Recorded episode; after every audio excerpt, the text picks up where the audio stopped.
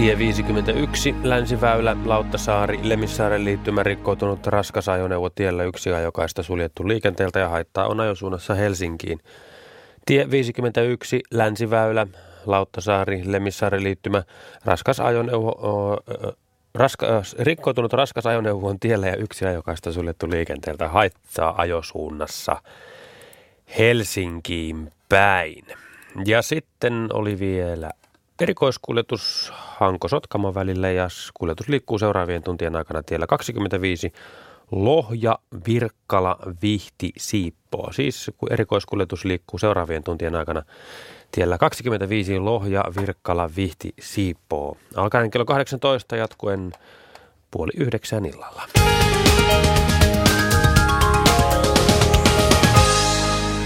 Ja sitten onkin aika istua alas ja alkaa kuunnella luontoiltaa.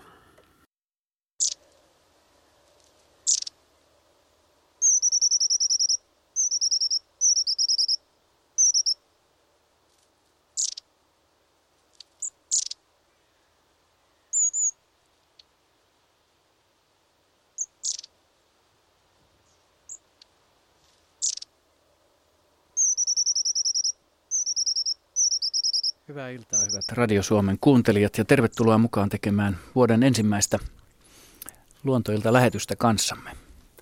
Tässä Pyrstötiainen käytti saman puheenvuoron pyrstötiaisten kielellä piirteitä silputusta. Me jatkamme lähetystä kello 20 asti. Välissä tulee 19 uutiset. Siinä tulee sitten totuttuun tapaan jälleen 18.50 merisää ja sillä tavalla. Täällä istuu studiossa rennon ja aktiivisen näköinen tuttu jengi jälleen pöydän ympärillä. Katja Holmala, tervetuloa. Jaakko Kulveri, tervetuloa Jaska. Juha Laaksonen, moi Juha. Ari Saura, tervetuloa. Ja Henry Väre, meidän kasviasiantuntijamme. Tervetuloa sinullekin, minä olen Pirkka-Pekka Petelius. Tämä luontoilta käynnistää meidän tämän raadin viidennen luontoilla vuoden jo.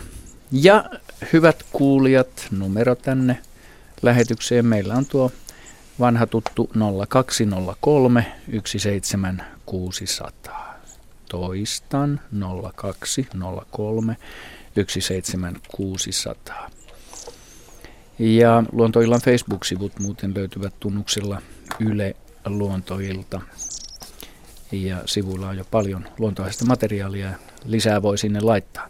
Luontoillan sähköpostiosoite on luonto.ilta at yle.fi. Ja sitten näitä kuvallisia kysymyksiä, joita mekin tänään ainakin kaksi tulemme käsittelemään lähetyksen aikana, löytyvät luontoillan sivuilta osoitteesta yle.fi kautta luontoilta. Mainittakoon vielä nyt tämä vanhan posti kulkee, kusti polkee osoite. Tänne myöskin, sinne harvemmin enää tulee postia, mutta kuitenkin sekin mahdollisuus on, jos mielenkiintoista kysyttävää löytyy ja havaintomateriaalia. Se on siis luontoilta PL, eli postirokero PL 87 000 24 Yleisradio. Pitemmittä puheitta meillä taitaa olla siellä jo ensimmäinen soittaja linjoilla. Lähdetään heti tekemään kuulijoiden kanssa tästä kivaa iltaa. Seppo Lassila äh, Virkkalasta. Hyvää iltaa ja tervetuloa mukaan. Joo, iltaa. Kiitos siis. Olen mietoisista. Aa, minulle on täällä Joo. No, juu, tuota, kirjoitushäiriö. On tämmöinen tapaus oli viime helmikuun puolessa välissä. Meillä oli käpytikka syömässä tämmöistä lipötkelyä tuossa ja sitten se pysähtyi yhtäkkiä. No, mm-hmm. me pääteltiin heti, että jaha, nyt on joku haukka jossain varmasti lähellä, koska tämä pysähtyi tämä tikka. Ruvettiin sitten ympäristöä seuraamaan ja huomattiin, että noin 100 metrin päässä oli haukan näköinen lintu koivussa. Ja viereisessä koivussa oli kyllä sitten pikkulintuja, kymmenkunta ja siinä pikkasen lentelivät ja että ei kai toi voi olla haukka. Että varpushaukka varsinkaan, kun ne pikkulinut ne ei näytä ollenkaan pelkäävän. No, Mutta sitten niin tämä haukka tai haukan näköinen lintu lähti ja me kyllä sitten tunnistettiin heti, että kyllä se varpushaukka oli, oli nopeat siiveniskut. Ja, ja nämä pikkulinnut, niin nämä lähtivät perään, niitä oli lä- lähes kymmenkunta. Ne lähtivät perään ja meitä ihmetytti tavattomasti, että kun eivät nämä lent- sitä äh, haukkaa pelänneet, mutta tikka sadan metrin päässä niin oli ihan liikkumatta. No, kunnes sinne maastoon sitten häipyivät nämä tämä haukka ja nämä linnut, niin tikka kanssa sitten alkoi taas naputella sitä talipötköliä. Niin tämä kysymys kuuluu, että miksi nämä pikkulinnut siinä vieresessä koivussa niin eivät tätä varpushaukkaa lainkaan pelänneet? Ja mitähän Juha Laaksonen sanoo, pelkäskö ne Juha vai eikö ne pelänneet? Joo, mä mietin sitä, että jos ne linnut on, ne pikkulinnut on havainnut sen, sen haukan aiemmin ja kuulitte sitten mitään ääniä, että usein joku tintti, joka sen huomaa, niin se on ihan sama mikä laji se on, se talisini tai hömö tai kuusitiede, se päästää varoitusääne, mikä on lähes globaalinen, eli muut, muutkin linnut lajista riippumatta tunteet. Nyt on varoitusääni, nyt pitää olla vähän varuilla ja esimerkiksi käpytikka ei välttämättä sitä haukkaa nähnyt, vaan reagoinut tintin ääneen. No sitten kun ne huomaa, missä se lintu on ja paikallistaa se ja se varpushaukka lähtee liikkeelle ja se ei näytä olevan ihan täydessä saalistuslennossa, niin saattaa ottaa tintit jopa lähtee, lähtee perään tai on lähellä. Useimmiten näkee mikä olisi nyt yleisin laji, ehkä västäräkki voisi olla semmoinen, mitä näkee, jotka silputtaen lentää haukankin perässä. Kyllä, Ei vaikka, vaikka niin tulee sitten mieleen, että miksi, miten ne uskaltaa lähestyä sitä lintua, kun se on kuitenkin peto. Ja vähän samanlainen asia tulee, että, että kun varpuspöllö, mikä, mikä on ehkä, voisi, no tämä on humanistisesti ajatellut, mutta pikkulintujen mielestä pahin peto, mitä, mitä on, niin jos ne löytää sen varpuspöllön ja näkee sen koko ajan, niin saattaa tulla hyvinkin lähelle sitä, että se ei pääse yllättämään. Ja silloin se, se pelko tai arkuus niin onkin eri, erilaista, koska ne, ne näkee sen linnun, niin ne pääsee myös pakenemaan sitä.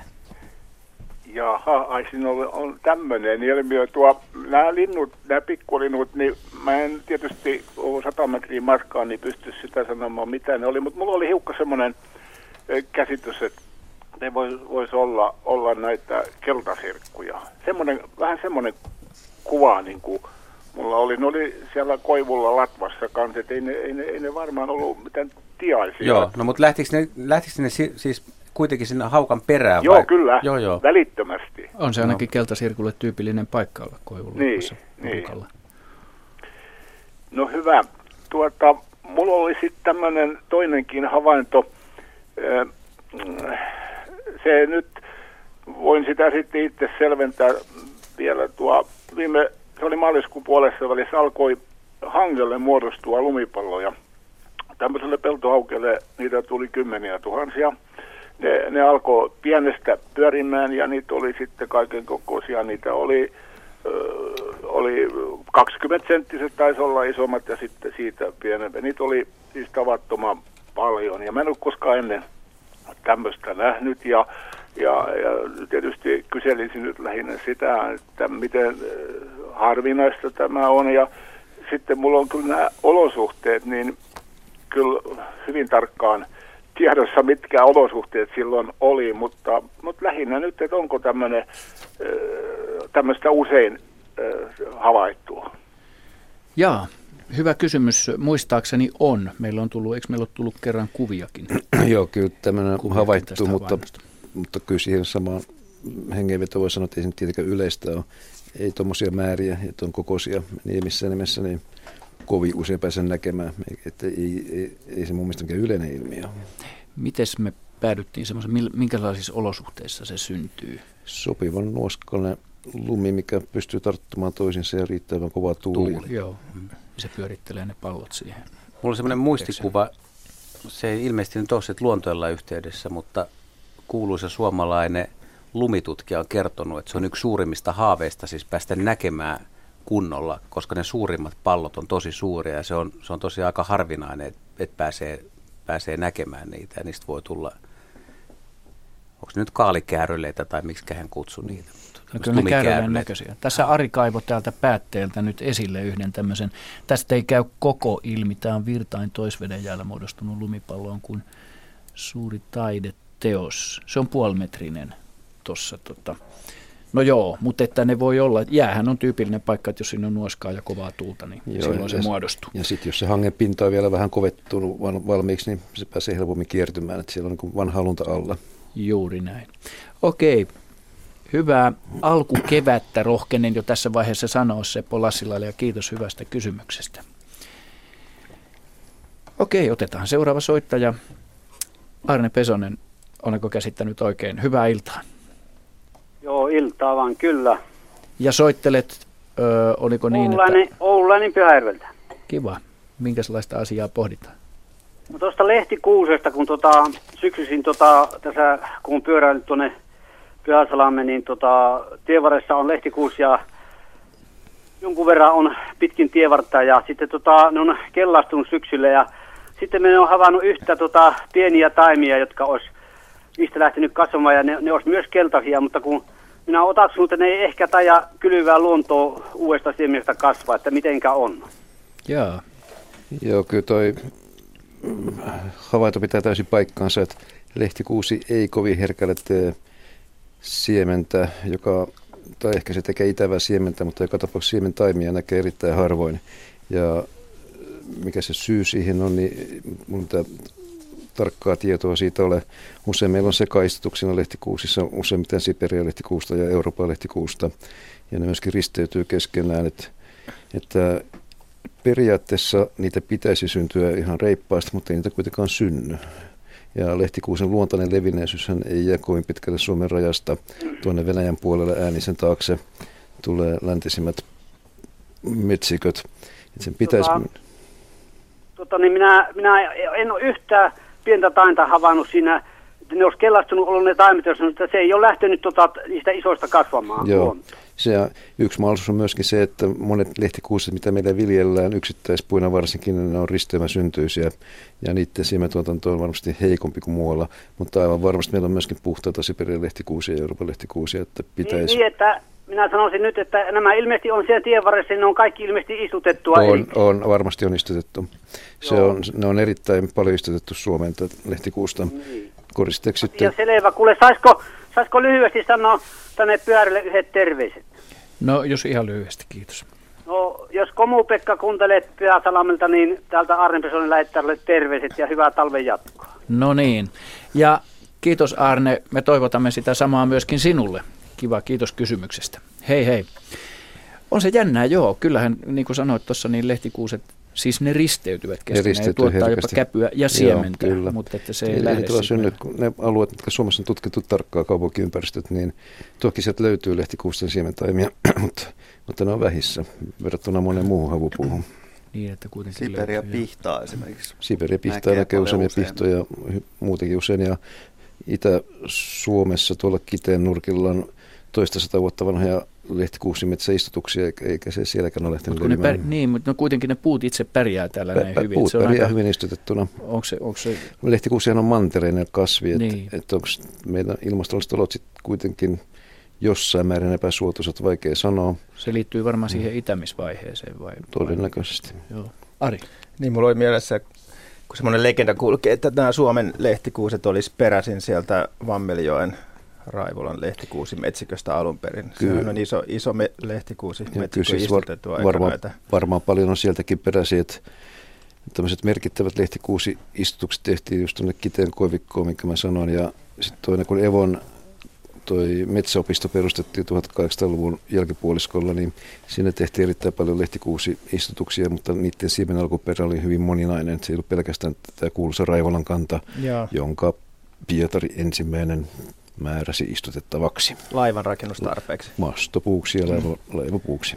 Siellä muuten siellä Evon alueella kyllä on näitä siementaimia. On, siellä var, on varmasti. Varsinkin semmoisissa hiekkaisissa Joo. rinteissä niitä Joo. näkee.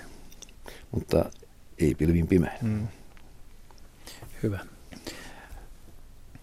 Hyvät Radio Suomen kuuntelijat, kuuntelette luontoiltaa. Me otamme seuraavan soittajan Tarmo Huttunen. Hyvää iltaa ja tervetuloa mukaan lähetykseen. No hyvää iltaa. Soitat Iisalmesta, siellä on jo ihan täyskunnon talvi, eikö niin? No kyllä täällä on jo, että vielä tänne lunta mahtuu, mutta onhan tuota jo, jo perhos, per, perhosasiaa. Hyvä.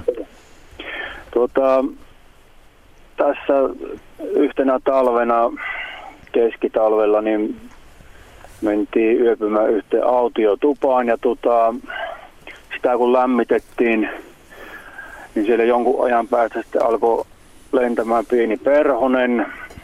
Tietysti heräsi siihen lämpöön sitten. Mutta tuli vaan mieleen, että kun sitten lähdettiin pois, niin se on taas tietysti vaipunut horrokseen tai mitä oli tapahtunut. Ja tota, entä sitten kun seuraava porukka taas on tullut sinne, niin onko se taas herännyt ja ennen meitäkin käynyt siellä. Aina kun se herää ja taas vaipuu horrokseen, että voi, miten monta kertaa se voi tehdä tai tämmöinen vähän ihmetytti. Hyvä kysymys. Mitähän Jaakko Kulberi meille tähän Joo, siinä on kyseessä varmaan ollut joku, joku lattakoilaji, jotka on, josta monet lait on tällaiset, ne talvehtii esimerkiksi ulkorakennuksessa ja muissa paikoissa, jossa on kylmää talvisin normaalisti. Ja, ja tota, jos nyt on lyhyitä visiittejä, niin kyllä se voi montakin kertaa tämän tempun tehdä, luulisin niin, että tota, niin ne on, mutta ihan oikealla jäljellä sillä tavalla oot, että, että niin jos kovin pitkäksi aikaa tulee lämmintä, niin tämmöisen hyönteisen diapausivaihe, eli, eli se niin kuin talvehtimisvire tavallaan voi, voi loppua ja silloin se on ongelmissa, koska sen, sen nämä pakkasnesteet niin sanotusti, niin, on glykolipitoisia, jos on hyvin vähän vettä, niin ne tavallaan alkaa purkautua ja sille tulee niin kuin enemmän vesipohjaisia liuoksia ruumiiseensa ja sitten kun tulee se pakkanen sinne mökkiin sisälle, niin jos, jos vire on mennyt ohitte, niin se voi helpommin sitten heittää veivinsä nurkkaa. Että, Joo. Että, mutta yleensä tämmöiset lajit, jotka reagoi hyvin nopeasti tällaisiin niin kuin lämpötilan muutoksiin, niin ne myöskin on sellaisia, että, että, että ne kestää tätä herkemmin. Että esimerkiksi jos sanotaan, että nokkosperhonen rupeaisi lenteleen siellä kämpässä lämpötilan noustua, niin, niin todennäköisesti sillä rupeaisi olemaan sitten jo huonommat mahdollisuudet selvitä. Että, Joo. Että nämä on tämmöisiä ihan esimerkiksi lehtien alla tai, tai lahopuiden rungo, no, niin kuin ir, irtonaisen kaarnan alla talvehtivia lajeja noin niin kuin luonnossa tämmöiset Joo. lattakoit semmoinen joku koisa varmaan oli semmoinen pieni mitättömän näköinen perhonen. Joo. Joo. Hyvä. Tyydyttikö vastaus, Tarmo? No kyllä tyydytti, että, että se voi tehdä tätä monta kertaa. Joo, se on. Joo. Jos ei asumaan jää sinne. Niin. niin. Hyvä. Joo. Kiitos, kiitos, kiitos kysymyksestä ja hyvää talven jatkoa ja kevään alkua. Kiitos samoin. Hei hei. hei, hei. Ja otamme seuraavan soittajan mukaan. Kempä meillä siellä linjoilla on tällä kertaa. Jaha. Haloja. Manner Raimo, Pernio, Salo. Terve Raimo. Nyt olisi kyse semmoisesta ihmekasvista kuin tryffelistä. Joo.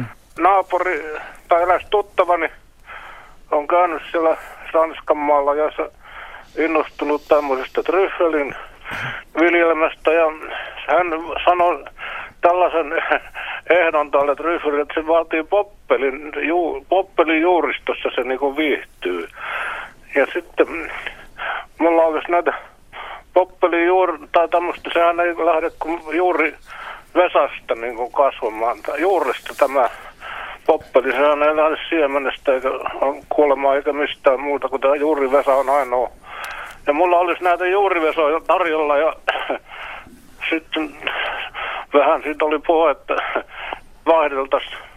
Mä voisin saada pari tryffeliä siitä hyvästä, jos vien näitä poppelin juurivesoja hänelle. Että minkälaisen, mä oon tämmöisiä puolen metrin juuria ottanut, mutta se yrittänyt kasvattaa, mutta ei miten vahva juuri se pitää olla, mikä, mistä se vesa jaksaa kasvaa sitten. Se, tässä on niin kuin kaksi kysymystä. Onko se tryffälisen poppelin ta, ainoa kasvualusta vai mikä siinä on? Ei, ei muuta tällaista otelua. Joo, Joo kiitos. Henry. Tota, se poppeli ei, ei missään nimessä ole ainoa ja ei välttämättä se ensisijainenkaan. Useimmat tryffelilajit ja varsinkin nämä syötävät tryffelit, mitä mm, sanotaan nyt karkeasti välimeren ympäristössä, niin viljellään jossakin määrin, siellä hän kasvaa luonnostaankin, niin se on ennen kaikkea tammen kanssa, jonka kanssa se elää. Ja nämä kokeilut, mitä Suomessa on tehty, tai tiedän tehdyksi, niin niissäkin on istutettu nimenomaan tammea tämän tryffelin seuraksi. Ja se idea on, se idea on siinä, että nämä tryffelit elää yhteiselämää useimmiten tammen kanssa, eli ne eivät itse lahota ravinteitaan tai ravintoaan, vaan saavat sen niin sanotusti yhteiselämässä tammelta, eli tamme yhteyttää sokereita ja välittää sen tryffelille. Tryffeli ottaa vettä ja ravinteita, typpejä, fosforia, antaa sitä taas tammelle ja siihen perustuu tämä näiden kiinteä suhde. Eli, eli tammeja pistäisin. Mulle ei ole tietoa siitä, miten nämä kokeilut Suomessa tryffelin kasvatuksesta on onnistunut. Periaatteessa niin Suomi on vähän pohjoinen alue kuitenkin tälle ja puun pitää olla verraten iäkäs kuitenkin, jotta se pystyisi merkittävässä määrin tuottamaan noita sokereita, joita se tryffeli tammelta saa. Eli aivan nuorten puitten kanssa ei ainakaan kovin suurta satoa edes teore- teoreettistikaan pysty saamaan. No mitenkäs tämä, tämä tryffelin istutus, onko se miten, miten tota, uutta, uutta on, on muihin, muihin viljelyskasviin verrattuna? Onko se syvyys tai mikä siinä ratkaisee? Ei se syvyys ole vaan ratkaisee ja sen verran täsmennykseksi, että ehkä monitietäkin kyseessä on siis sieni, ei kasvi sinänsä, vaan sienikuntaan kuuluva laji tai kasvi tai sienisuku.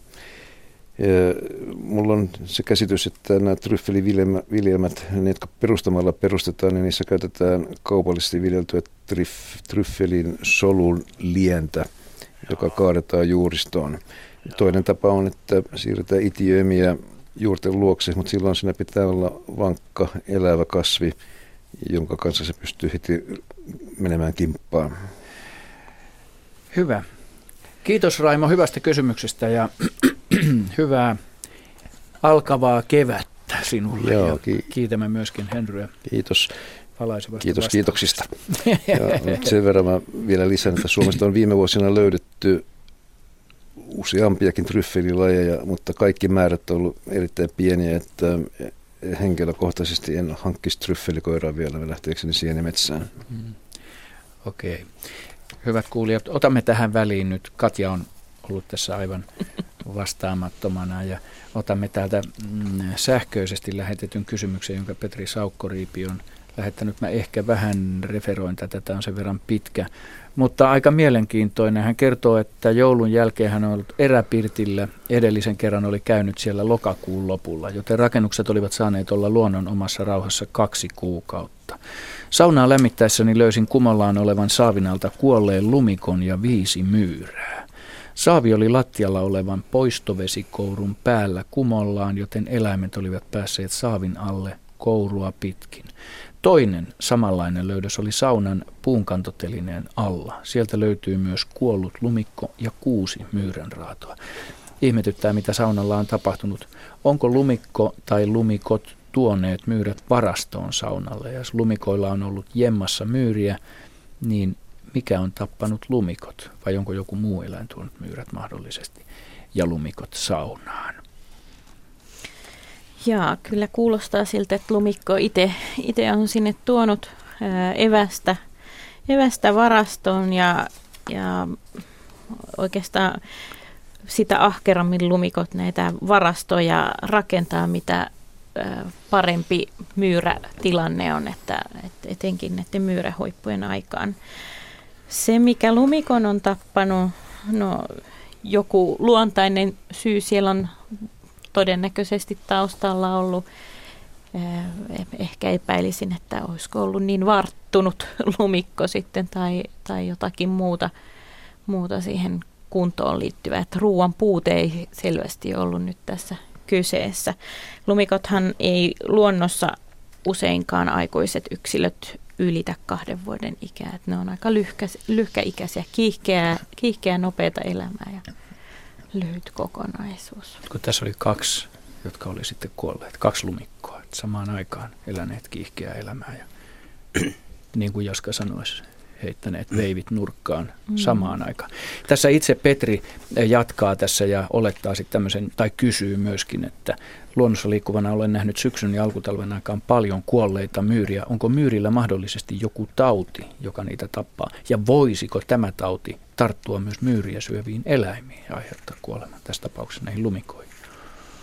No myyrillä on kyllä useita, useitakin erilaisia tauteja, jotka myyrien kesken kesken tarttuu ja ne on erityisen yleisiä silloin, kun myyriä on paljon.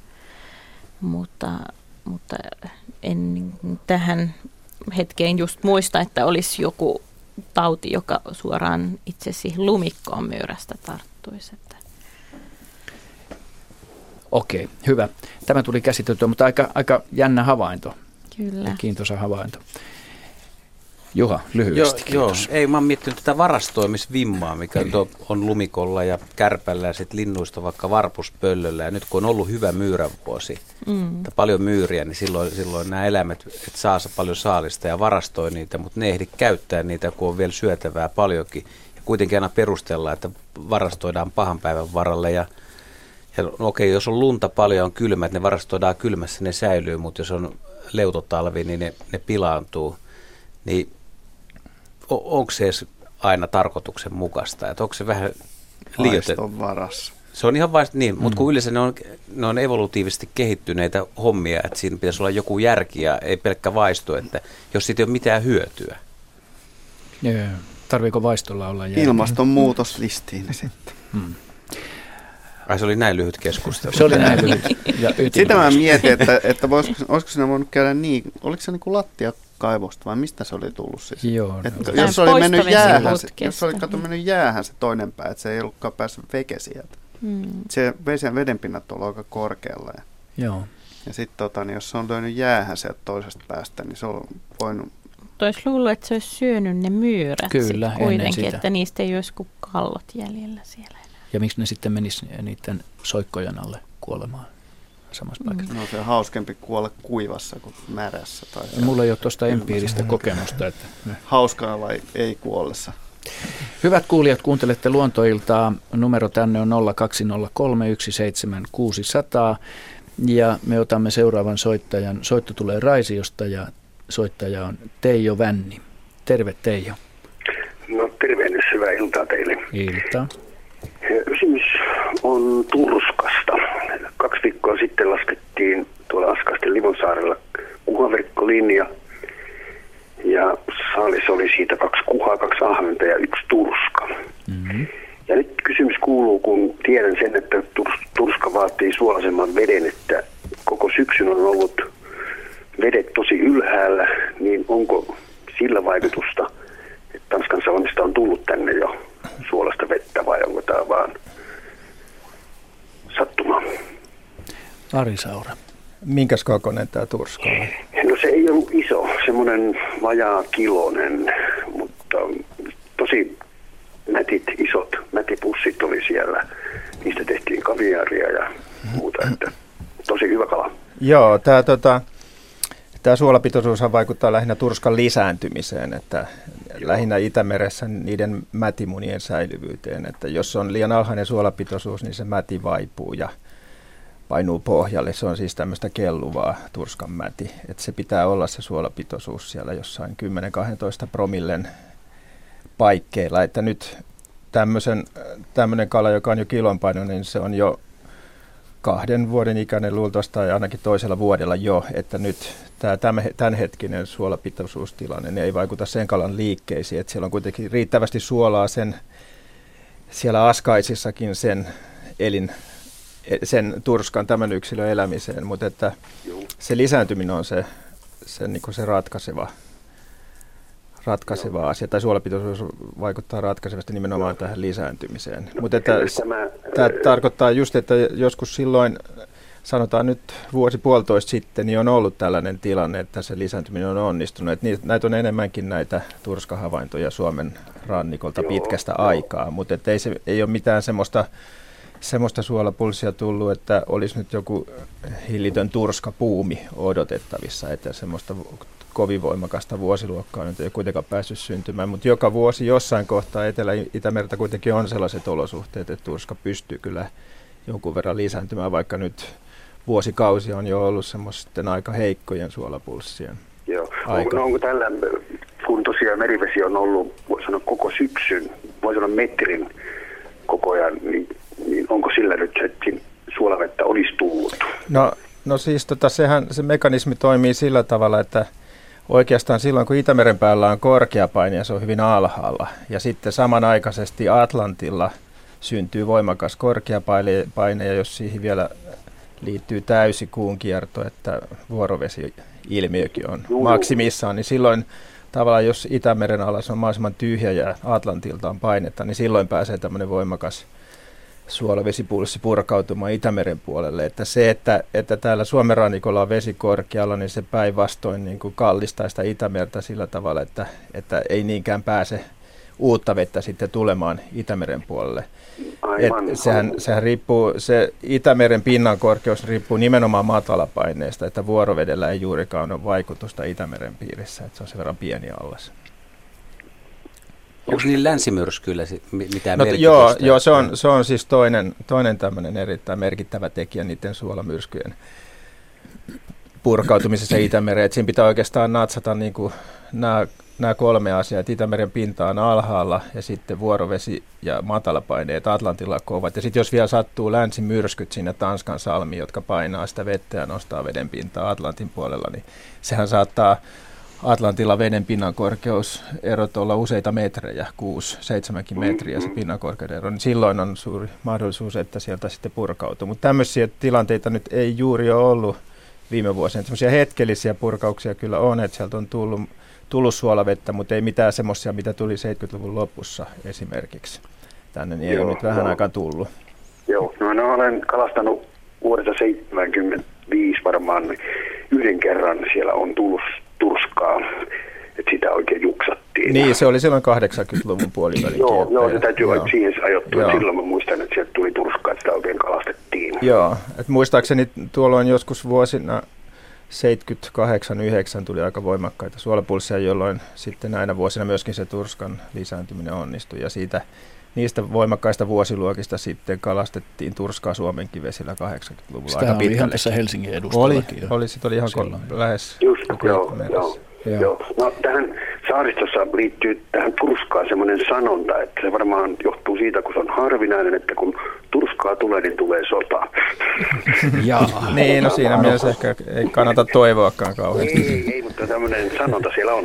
mutta on, onneksi Ari totesi äsken, että nyt ei mikään varsinainen turska buumi ollut meneillään. niin se kuulostaa enemmän sisällissodalta. Joo.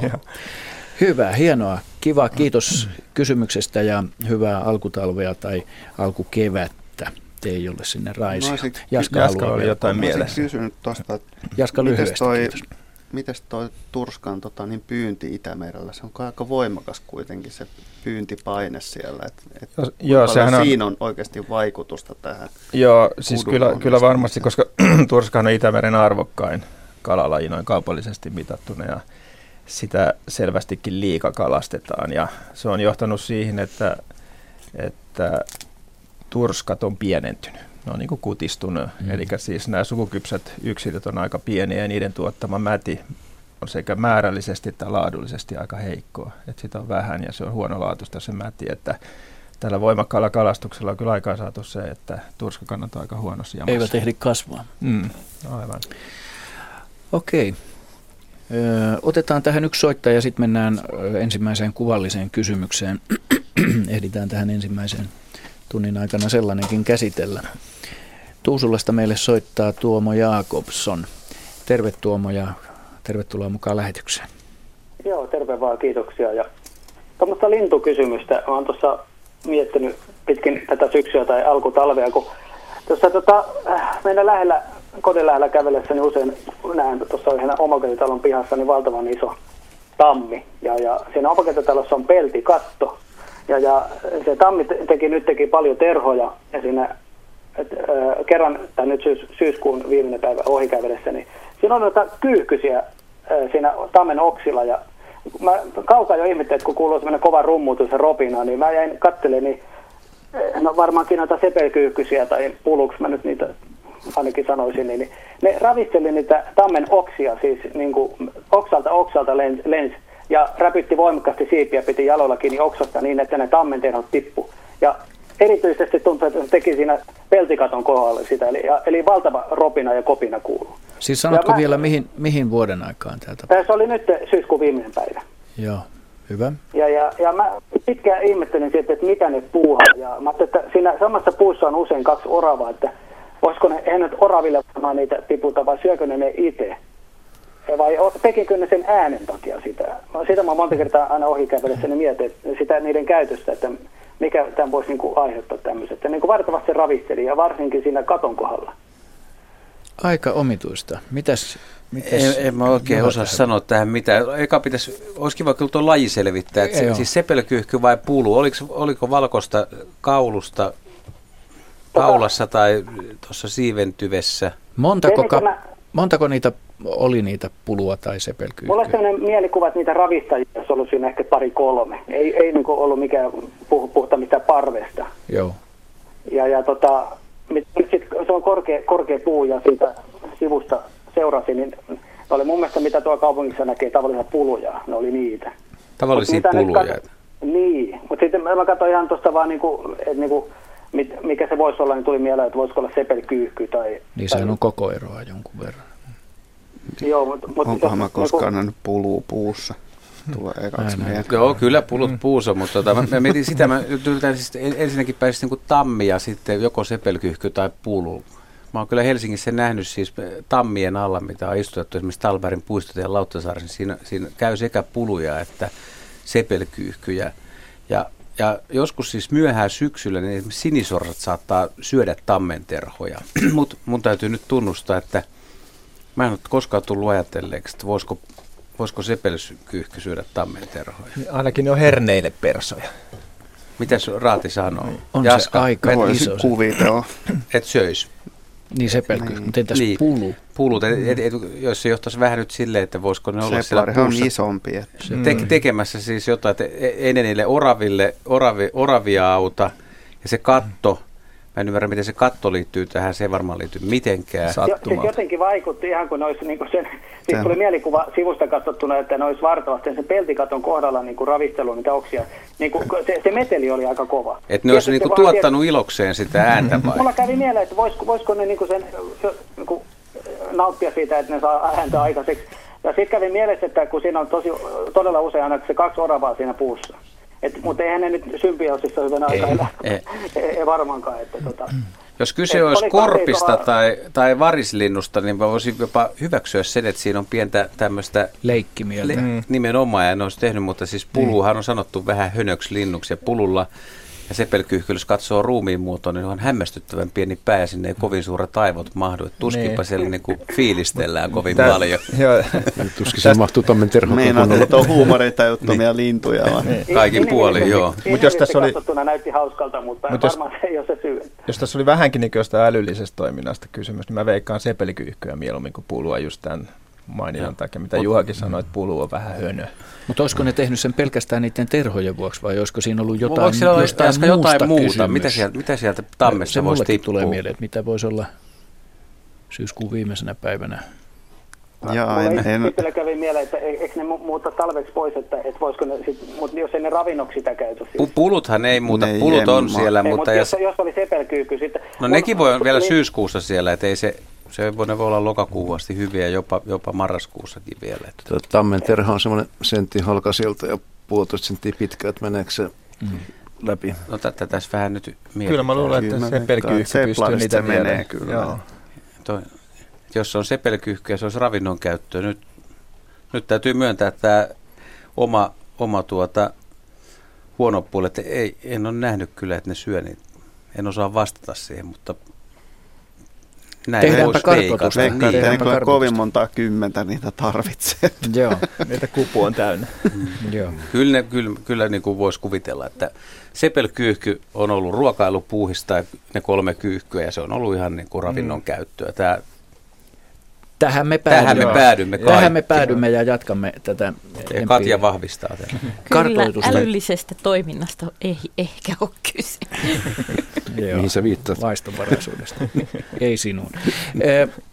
Kiitos. Mähän on aina puolustanut siis lintuja, että ne on älykkäitä, eikä mä, aina tämä vaistonvaraisuus, mutta kyyhkyjen osalta niin mä en ole ihan varma sitä. Että, että... Entäs fasaani? Kuuluuko se sama Kannattaako vastata tuo? Ei kannata. Mä arvaan jo vastauksen. Kiitos Tuomo. Vähän hyvästä, keikari. Hyvästä kysymyksestä. Ja hyvät kuulijat, meillä on tässä kuutisen minuuttia ennen merisäätä vielä aikaa. Nyt otetaan ennen seuraavaa soittajaa tässä kuvallinen kysymys. Tämän on lähettänyt Samuli Ellä. E, siis ottanut kuvan ja todennäköisesti lähettänyt myöskin tällaisella tekstillä. Tässä on pieni No luenpa ensin tämän tekstin. Oli vuoden viimeinen päivä 2011 ja näimme Sipoon metsässä tällaisen hohtavan valkoisen karvaisen kepin.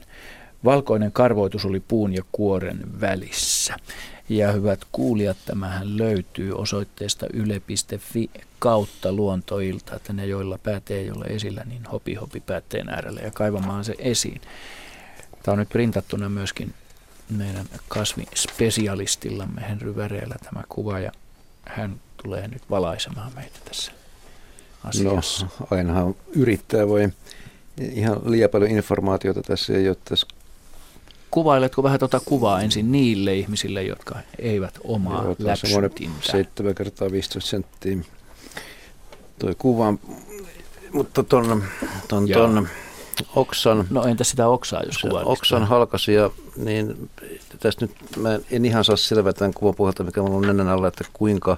Täällä on tämä paksu, värillinen. Paksu tuo voisi kyllä sen näin, mutta en ajatellut sen kokoa. Ei siinä koko nähdä, mutta on tuossa vähän tuota värimaailmaa. Voisiko se olla senttinen puolitoista paksuudeltaan? Tämä sormenpaksunen Ehkä sormenpaksunen. Pitu, pitust, pituuttakaan tuosta ei pysty näkemään tuon kuvan pohjalta, mutta oletetaan, että se on joku 10 senttiä korkea. Ja siinä näkyy selvästi puun kaarnaa ja puuaineesta ilmeisesti sen sisäpuolella.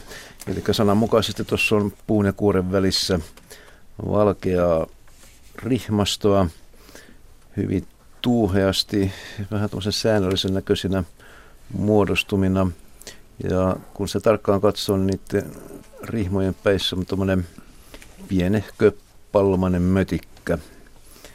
Mitä todennäköisemmin mitä on sienikuntaa kuuluva laji, mitä lajia, lajia mä en tiedä, se on yhtymäsieni, jota homesieneksi usein sanotaan. Ja ne mötikät on tuon sienirihman kärjessä, niin sieltä syntyy itiöitä. Itse en ole tämmöistä koskaan nähnyt luonnossa ja, ja, ja ehkä on tullut väärä aikaa liikuttu tai tullut katsottu oksia sisältäpäin riittävän tarkkaan, mutta tämä tosi metkan näköinen. Mä jonkin verran yritin selvittää tuota, tuolta valtiosta Googlesta. Muutama vastaavan näköinen kuva sieltä löytyy ja, ja niissä sitä homesieneksi tai homesieneksi todettiin, ja, mutta se on semmoinen sieniryhmä, jota on Suomessa tutkittu erittäin vähän. Eli meillä ei ole tietoa kunnolla siitä, mitä homessieni Suomen luonnossa elää. Siinä olisi tutkimuksen ja rahoituksen paikka. Oliko tämä vinkki vai toimintaehdotus, toimintamalliehdotus? Tämä oli selkeä vinkki rahoittajille. Okei, hyvä. Onko tällä pitkällä lämpimällä lumettomalla syksyllä ollut tähän Ei, ei mitään aavistustakaan. Oli kiva rupatella tästä. Tota, mutta sen verran voi jos jatkaa, kun kerran olet juttu tuulella, niin siinä ne, ne on lahottaja sieniä sitten tässä tapauksessa, nämä, mitkä elää tämmöisellä kuolella organisella aineksella. Eli ottavat energiansa hajottamalla tota, tässä tapauksessa keppiä. Että kosteudesta varmaan on hyötyä. Kosteudesta mm. hyötyä sienellä. Sienet ei tykkää kuivasta. Mm. Hyvä. No niin, me emme ota tässä soittajaa ennen merisäätä, emme ehdi, mutta otetaan Katjalle täältä yksi kysymys, jonka on Arja Kangas Pellosta lähettänyt. Tämä on hyvin pitkä ja tässä on kaikenlaista muutakin havaintoa, mutta mä poimin täältä yhden kysymyksen. Kuinka kauan kauris elää? Tässä ei ole tarkempaan määritelty kauriin mistä kaurista on kysymys. Olen ruokkinut kauriita muutaman vuoden seurannut pihapiirissä mökillä. Kumalaan oleva vene antaa hyvän suojan ruokatarjoiluun. Eloporo ja poronherkku kuuluu, kuluu sitä noin ämpärillinen. Ja siinä on niin kuin kahdeksan yksilöäkin ollut, ollut viime päivinä. Mutta mitäs me vastaamme Arjalle tähän? Luotiin saakka. Puolitoista minuuttia aikaa kauriin ikää.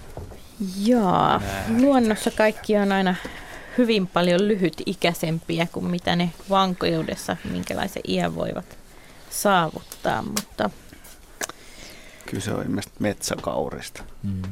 Mm, todennäköisesti joo. Näitä ikää sieltä luonnosta parhaiten niistä hampaistakin pystyy määrittelemään, mutta, mutta minkälaisen arvion nyt minä antaisin? Saako Sellaista kahdeksaa, kymmentä vuotta voi hyvinkin siis elää. Kahdeksan, kymmentä. Niin. Kahdeksaa, niin, kahdeksan viiva kymmentä vuotta, mutta hyvin pieni osa ää, näistä kaurista semmoisen iän lopulta saavuttaa. Et kuolleisuus on nuorilla suurinta ja, ja sitten kohtalaisen suurta vielä niin kuin aikuisuudessakin vuosittainen kuolleisuus, mutta ehkä tämmöinen pisimmillään semmoista 8-10 vuotta. Niin ja vaikeahan sitä on todentaa. Ilvekset hänen sitten nuorennusleikkauksen tekee. Ja me teemme tähän nyt, me teemme tähän merisääleikkauksen tähän luontoillan väliin nyt. Tällä aasinsillalla päätiin siihen. Ja palaamme, hyvät kuulijat, viideksi minuutiksi merisään jälkeen takaisin luontoiltaan. Tervetuloa silloin mukaan.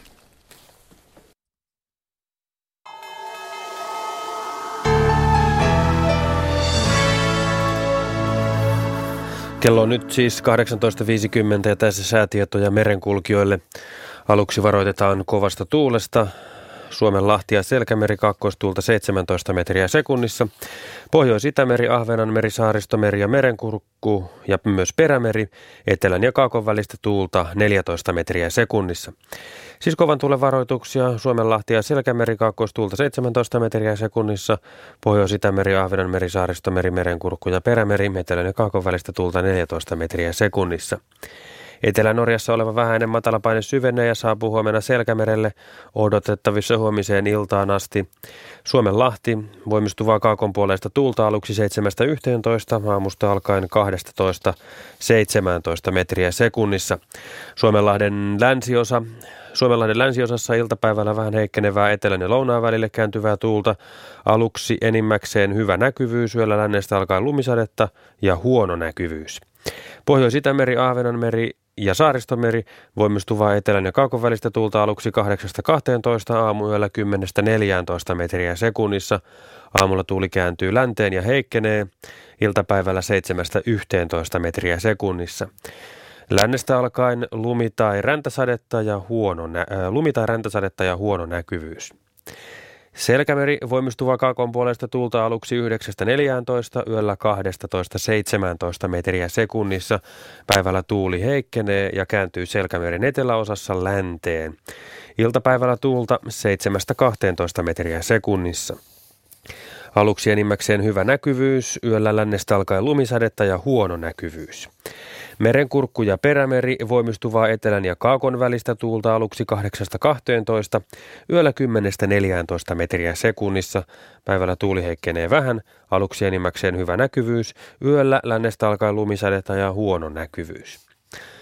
Ja Saimaa etelän ja idän välistä tuulta 3-7 aamusta alkaen 6-11 metriä sekunnissa, enimmäkseen hyvä näkyvyys, huomenna paikoin lumisadetta.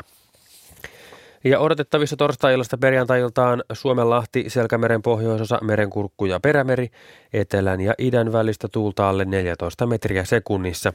Pohjois-Itämeri, Ahvenanmeri, Saaristomeri ja Selkämeren eteläosa, etelän ja lännen välistä tuulta alle 14 metriä sekunnissa, päivällä suunnaltaan vaihtelevaa tuulta alle 10 metriä sekunnissa.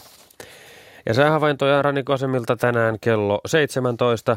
Haapasaaressa pakkasta oli kaksi astetta, tuuli kävi kaakosta 7 metriä sekunnissa. heikkoa lumisadetta ja näkyvyyttä 13 kilometriä. Kotka Rankki miinus 2, Kaakko 5, Orrengrund miinus 1, Etelä-Kaakko 8. Emäsalo miinus 1, Itä-Kaakko 7, Kalbodegrund miinus 1, Itä-Kaakko 5, Eestiluodon tuulitiedot Itä 6.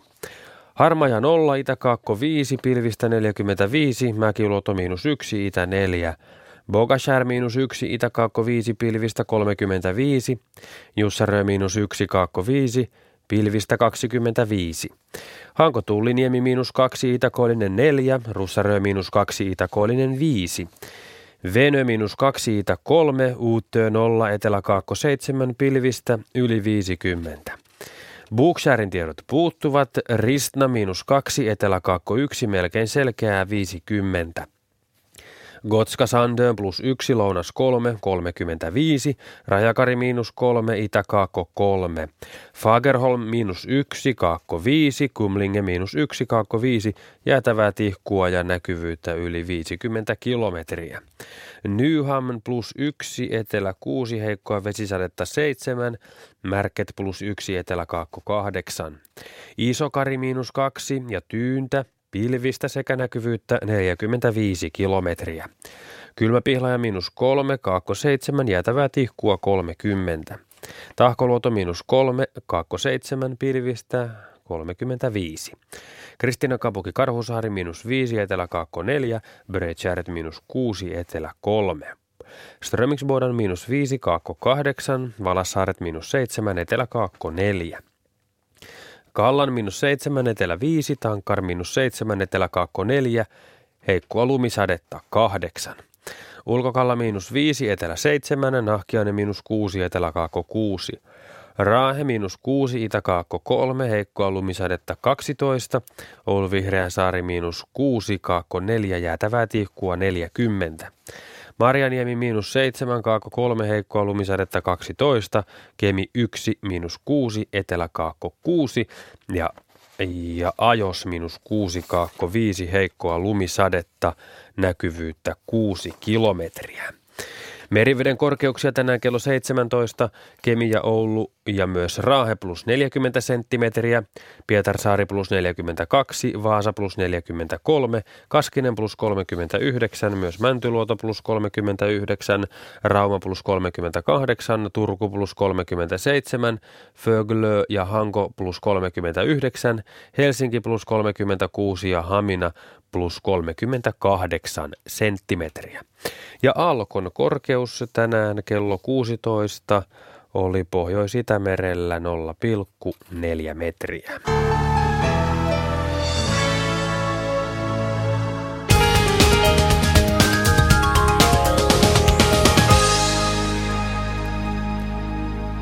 Liikennetiedote on tielle 23. Keuruu, Yltiänjoen silta, Haapamäki, raskas ajoneuvo jumissa tai itse asiassa kaksi. Yksi jokaista sen vuoksi suljettu liikenteeltä. Siis tie 23 Keuruu, Yltiänjoen silta, Haapamäki. Yksi jokaista on suljettu liikenteeltä. Kaksi raskasta ajoneuvoa tukkii toisen kaistan.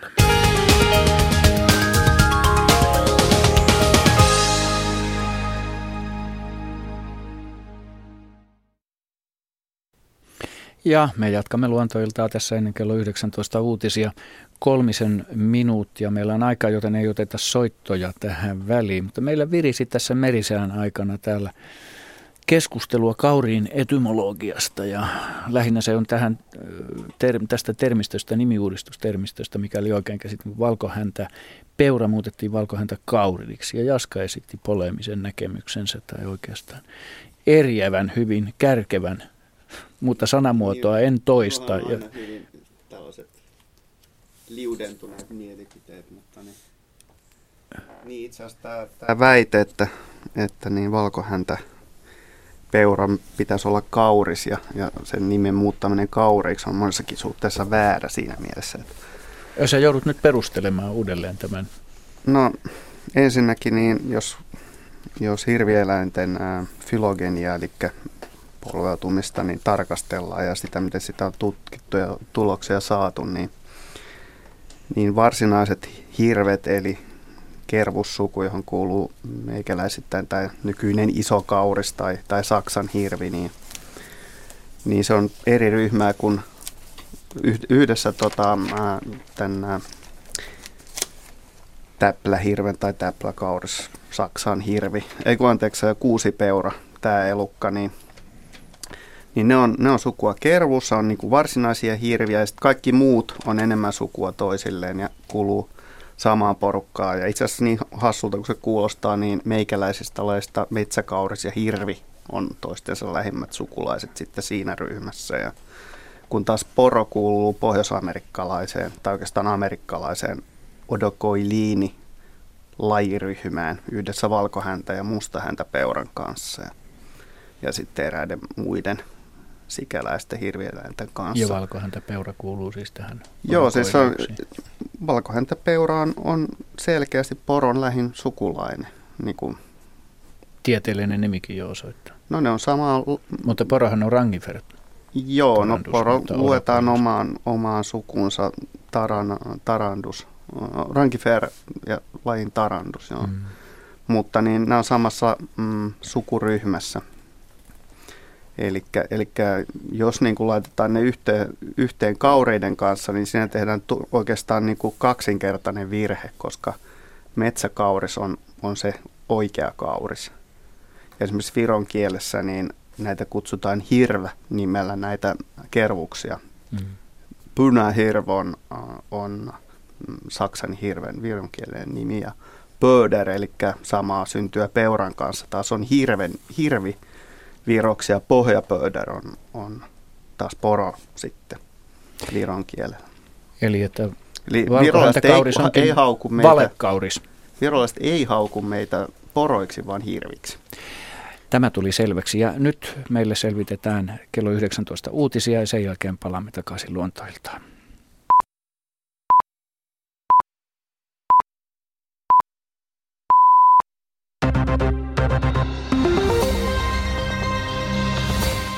Euroalueen muut maat ja Suomi ovat lähellä sopua kiistassa, joka koskee päätöksentekoa Euroopan pysyvässä kriisirahastossa. Asiasta kertoo euroalueen lähteisiin viitaten uutistoimisto Reuters. Suomi on vaatinut rahaston päätöksille yksimielisyyttä, kun kaikki muut euromaat ovat suostuneet enemmistöpäätöksiin. Valtiovarainministeri Jutta Urpilaisen avustaja kuitenkin sanoo, että on ennenaikaista spekuloida sillä, että sopimus olisi syntymässä lähipäivinä. Hänen mukaansa neuvottelut jatkuvat yhä ja ratkaistavana on myös muiden maiden esiin nostamia kysymyksiä. Kansainvälinen valuuttarahasto IMF arvioi, että siltä pyydetään tulevina vuosina jopa biljoona dollaria lainaa. IMF huolettaa eniten euroalueen lainoitustarve. IMF vahvisti tänään etsivänsä jopa 500 miljardia dollaria, eli 390 miljardia euroa lisää rahaa. Kreikan hallitus jatkaa tänään neuvotteluja velkojensa uudelleenjärjestelystä pankkeja ja yksityisiä sijoittajia edustavan IIFn kanssa – Hallitus ja kansainväliset, kansainväliset rahoittajat yrittävät sopia järjestelystä, joka leikkaisi 100 miljardia euroa Kreikan yksityisten velkojen nimellisarvosta. Käytännössä sijoittajat antaisivat anteeksi puolet saatavistaan. Täällä kotimaassa ammattiliittojen keskusjärjestö SAK vaatii työnantajilta rivakampia toimia työurien pidentämiseksi – Keskusjärjestön luottamushenkilöilleen tekemän kyselyn mukaan kahdella kolmesta SAK-laisesta työpaikasta ei ole tehty juuri mitään eläkeikää lähestyvien työurien pidentämiseksi. SAK mukaan työpaikoilla tarvittaisiin konkreettisia toimia, kuten työaikajoustoja, jotta ikääntyneet pystyisivät jatkamaan työssä nykyistä pidempään. Presidentti Tarja Halonen on viimeisellä virkamatkallaan Venäjällä kehottanut maan johtoa dialogiin mieltään osoittavan opposition kanssa. Halonen uskoo poliittisten uudistusten lähteneen liikkeelle, mutta hänen mielestään nopeita muutoksia Venäjän poliittiseen järjestelmään ei kannata odottaa. Säätiedot lupaavat lumikuuroja tai lumisadetta koko maahan. Lämpötila on miinus 10 ja plus 1 asteen välillä, Lapissa on paikoin kylmempää. Ajokeli muuttuu aamulla erittäin huonoksi Varsinais-Suomessa Satakunnassa ja Uudellamaalla. Muualla eteläisessä Suomessa sekä laajalla alueella maan keskiosissa ajokeli muuttuu huonoksi. Merialueilla tuulee kovaa.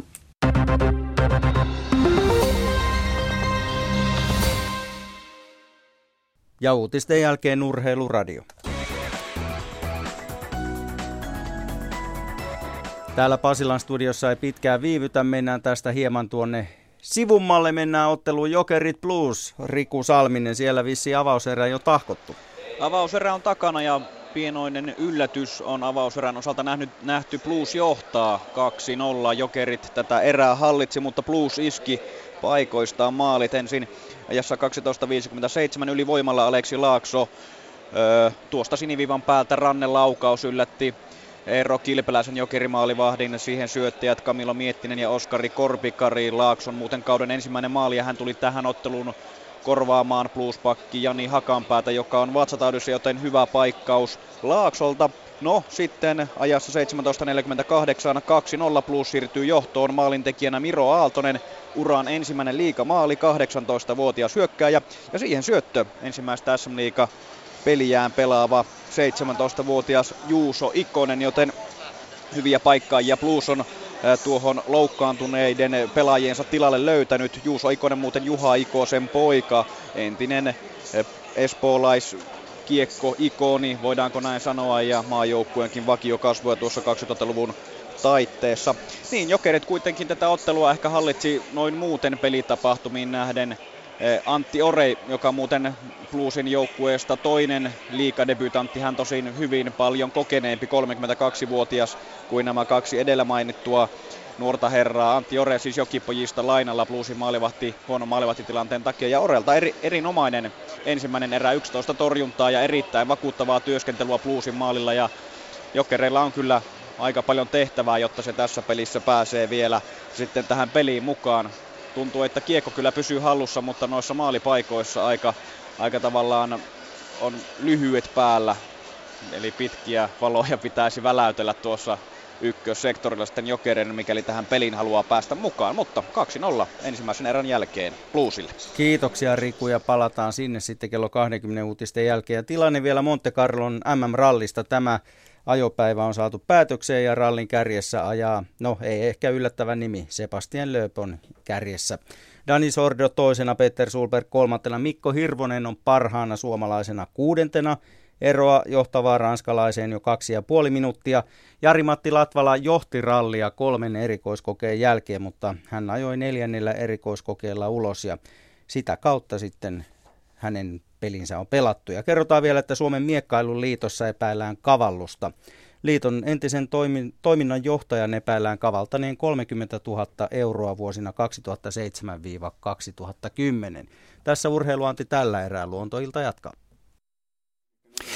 No niin, tervetuloa mukaan tekemään luontoiltaa kanssamme hyvät kuulijat. Me jatkamme kello 20 asti ja meitä täällä studiossa istuu vilkkaasti keskusteleva Seurue, Katja Holmala, Jaakko Kulberi, Juha Laaksonen, Ari Saura, Henry Väre ja minä olen Pykka-Pekka Petelius. Ja tuo numerommehan ei ole tässä muuttunut sitten viime kuuleman eikä ilmeisesti moneen vuoteen. Se on tuo tuttu 0203 17600.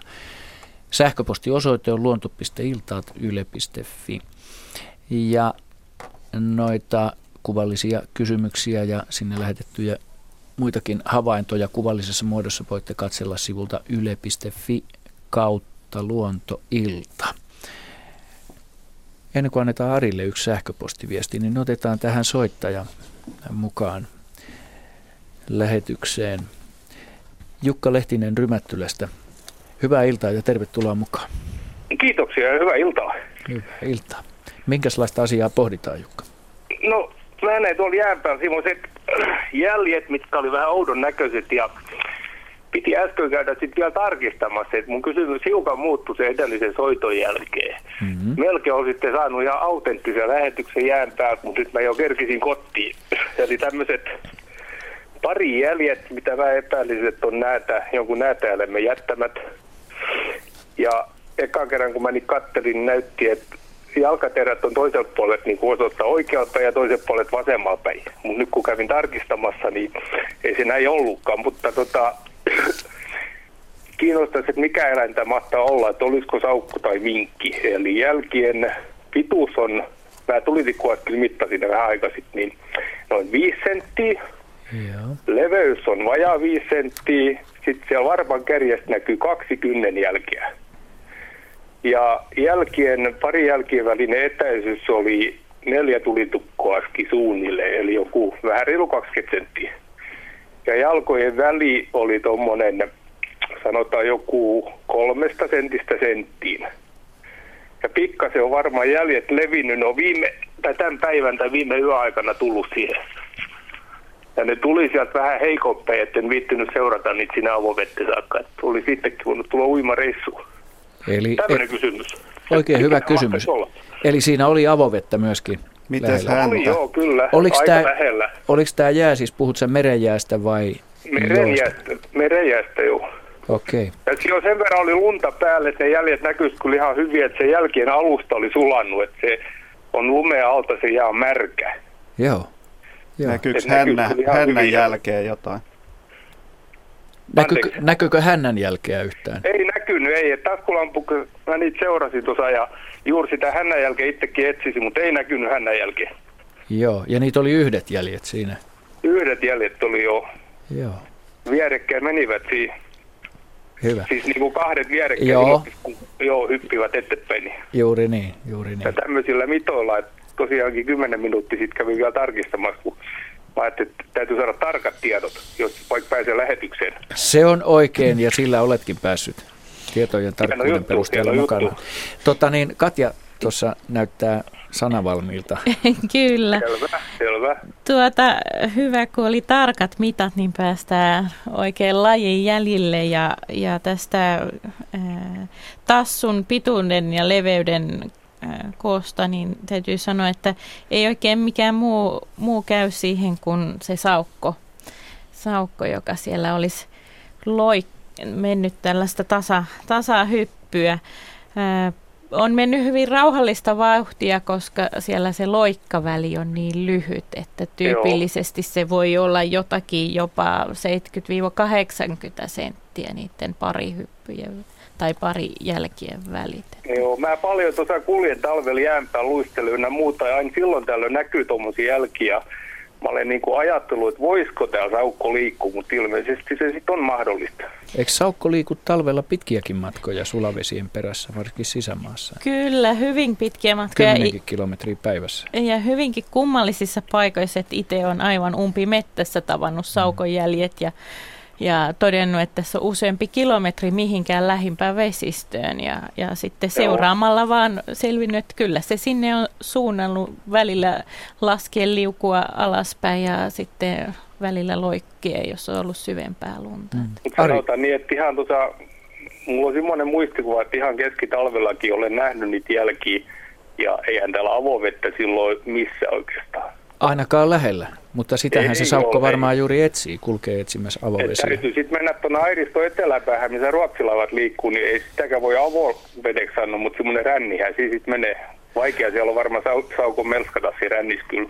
Ari, sulla on jotain. Niin tuosta hännänjäljestä tuli mieleen, että mulla on omakohtaisia kokemuksia, että se hännänjälki jää näkyviin, jos se saukko juoksee syvässä lumessa, mutta nyt varmaan ei kovin paljon ollut lunta jäällä, ehkä No sentti lunta tai oli ehkä, tota, jos vielä jatketaan näitä tarkkoja mittoja, niin sanoisinko tuommoinen puolitoista senttiä. Joo, se on, Joo. se on aika vähän, että silloin ei välttämättä jää sitä hännän jälkeen. Että syömässä lumessa, kun se loikkii, niin se joutuu tavallaan hyppimään enemmän ylös ja alas, ja silloin se häntä pamahtaa helposti siihen. Joo. Ja kehon ääriviivan. Ja kehon ääriviivatkin jää helposti näkyviin, jos oikein No, umpihangessa tota, kun mä katsoisin niin kynnenjälkiin, niin tosiaankin kaksi kynnenjälkeä näkyy siellä kärjessä, että enempää ei näkynyt. Joo, se voi olla ihan tätä, on niin vähän lunta ja, ja ei siellä aina näy, näy ne kaikki kynnenjäljet niissä jäljessä. Joo. Hyvä, kiitos äh, Jukka kysymyksestä ja hyvää alkukevättä. Ja nyt kun Ari pääsit vauhtiin, niin otetaan tässä veli Itkosen Lappeenrannasta lähettämä sähköinen kysymys, joka kuuluu näin. Tämä on tullut viime vuoden puolella, mutta tämä on ajankohtainen aina. Saimme täysin suomuttoman särjen pieneltä Saimaalta, Taipalsaarelta. Siinä ei ollut yhtään suomua, vaikka kuinka sitä tutki. Siis onko suomut kaloille suoja vai mikä tarkoitus niillä on? Esiintyykö tällaisia usein? Laitoin kalan talteen pakkaseen ja jos sen joku haluaa jossain vaiheessa tutkia. Niin, no, suomuthan on kalan suom, suoja. Ilman muuta se on tämmöinen verinahan luutuma, eli sen pinta, pinta ihokerroksen luutuma. Ja se suo, nimenomaan suojaa kalaa ulkopuolisilta, sanotaan nyt vaikka vaurioilta tai kolhuilta, että se on hyvinkin tehokas suoja. Mutta et se, että tästä nyt ilmenee, että millä tavalla se on ollut suomutunut, että kyllähän mm. näissä karppikaloissa, joihin särkikin kuuluu, niin on tämä itse karppi, josta on jalostettu jopa ihan täysin suomuttomia muotoja. Ja sehän on saanut alkunsa sille, että luonnossa ensin löydetään semmoisia yksilöitä, joilla saattaa esimerkiksi puuttua osa suomupeitteestä. Että tällaisia särkiä on kyllä tavattu ihan luonnostaan, että osa suomupeitteestä puuttuu, puuttuu luonnostaan, mutta että, että on täysin suomuton särki, niin tota, vaikuttaa siltä, että joku sen on nyt kyllä suomustanut siellä.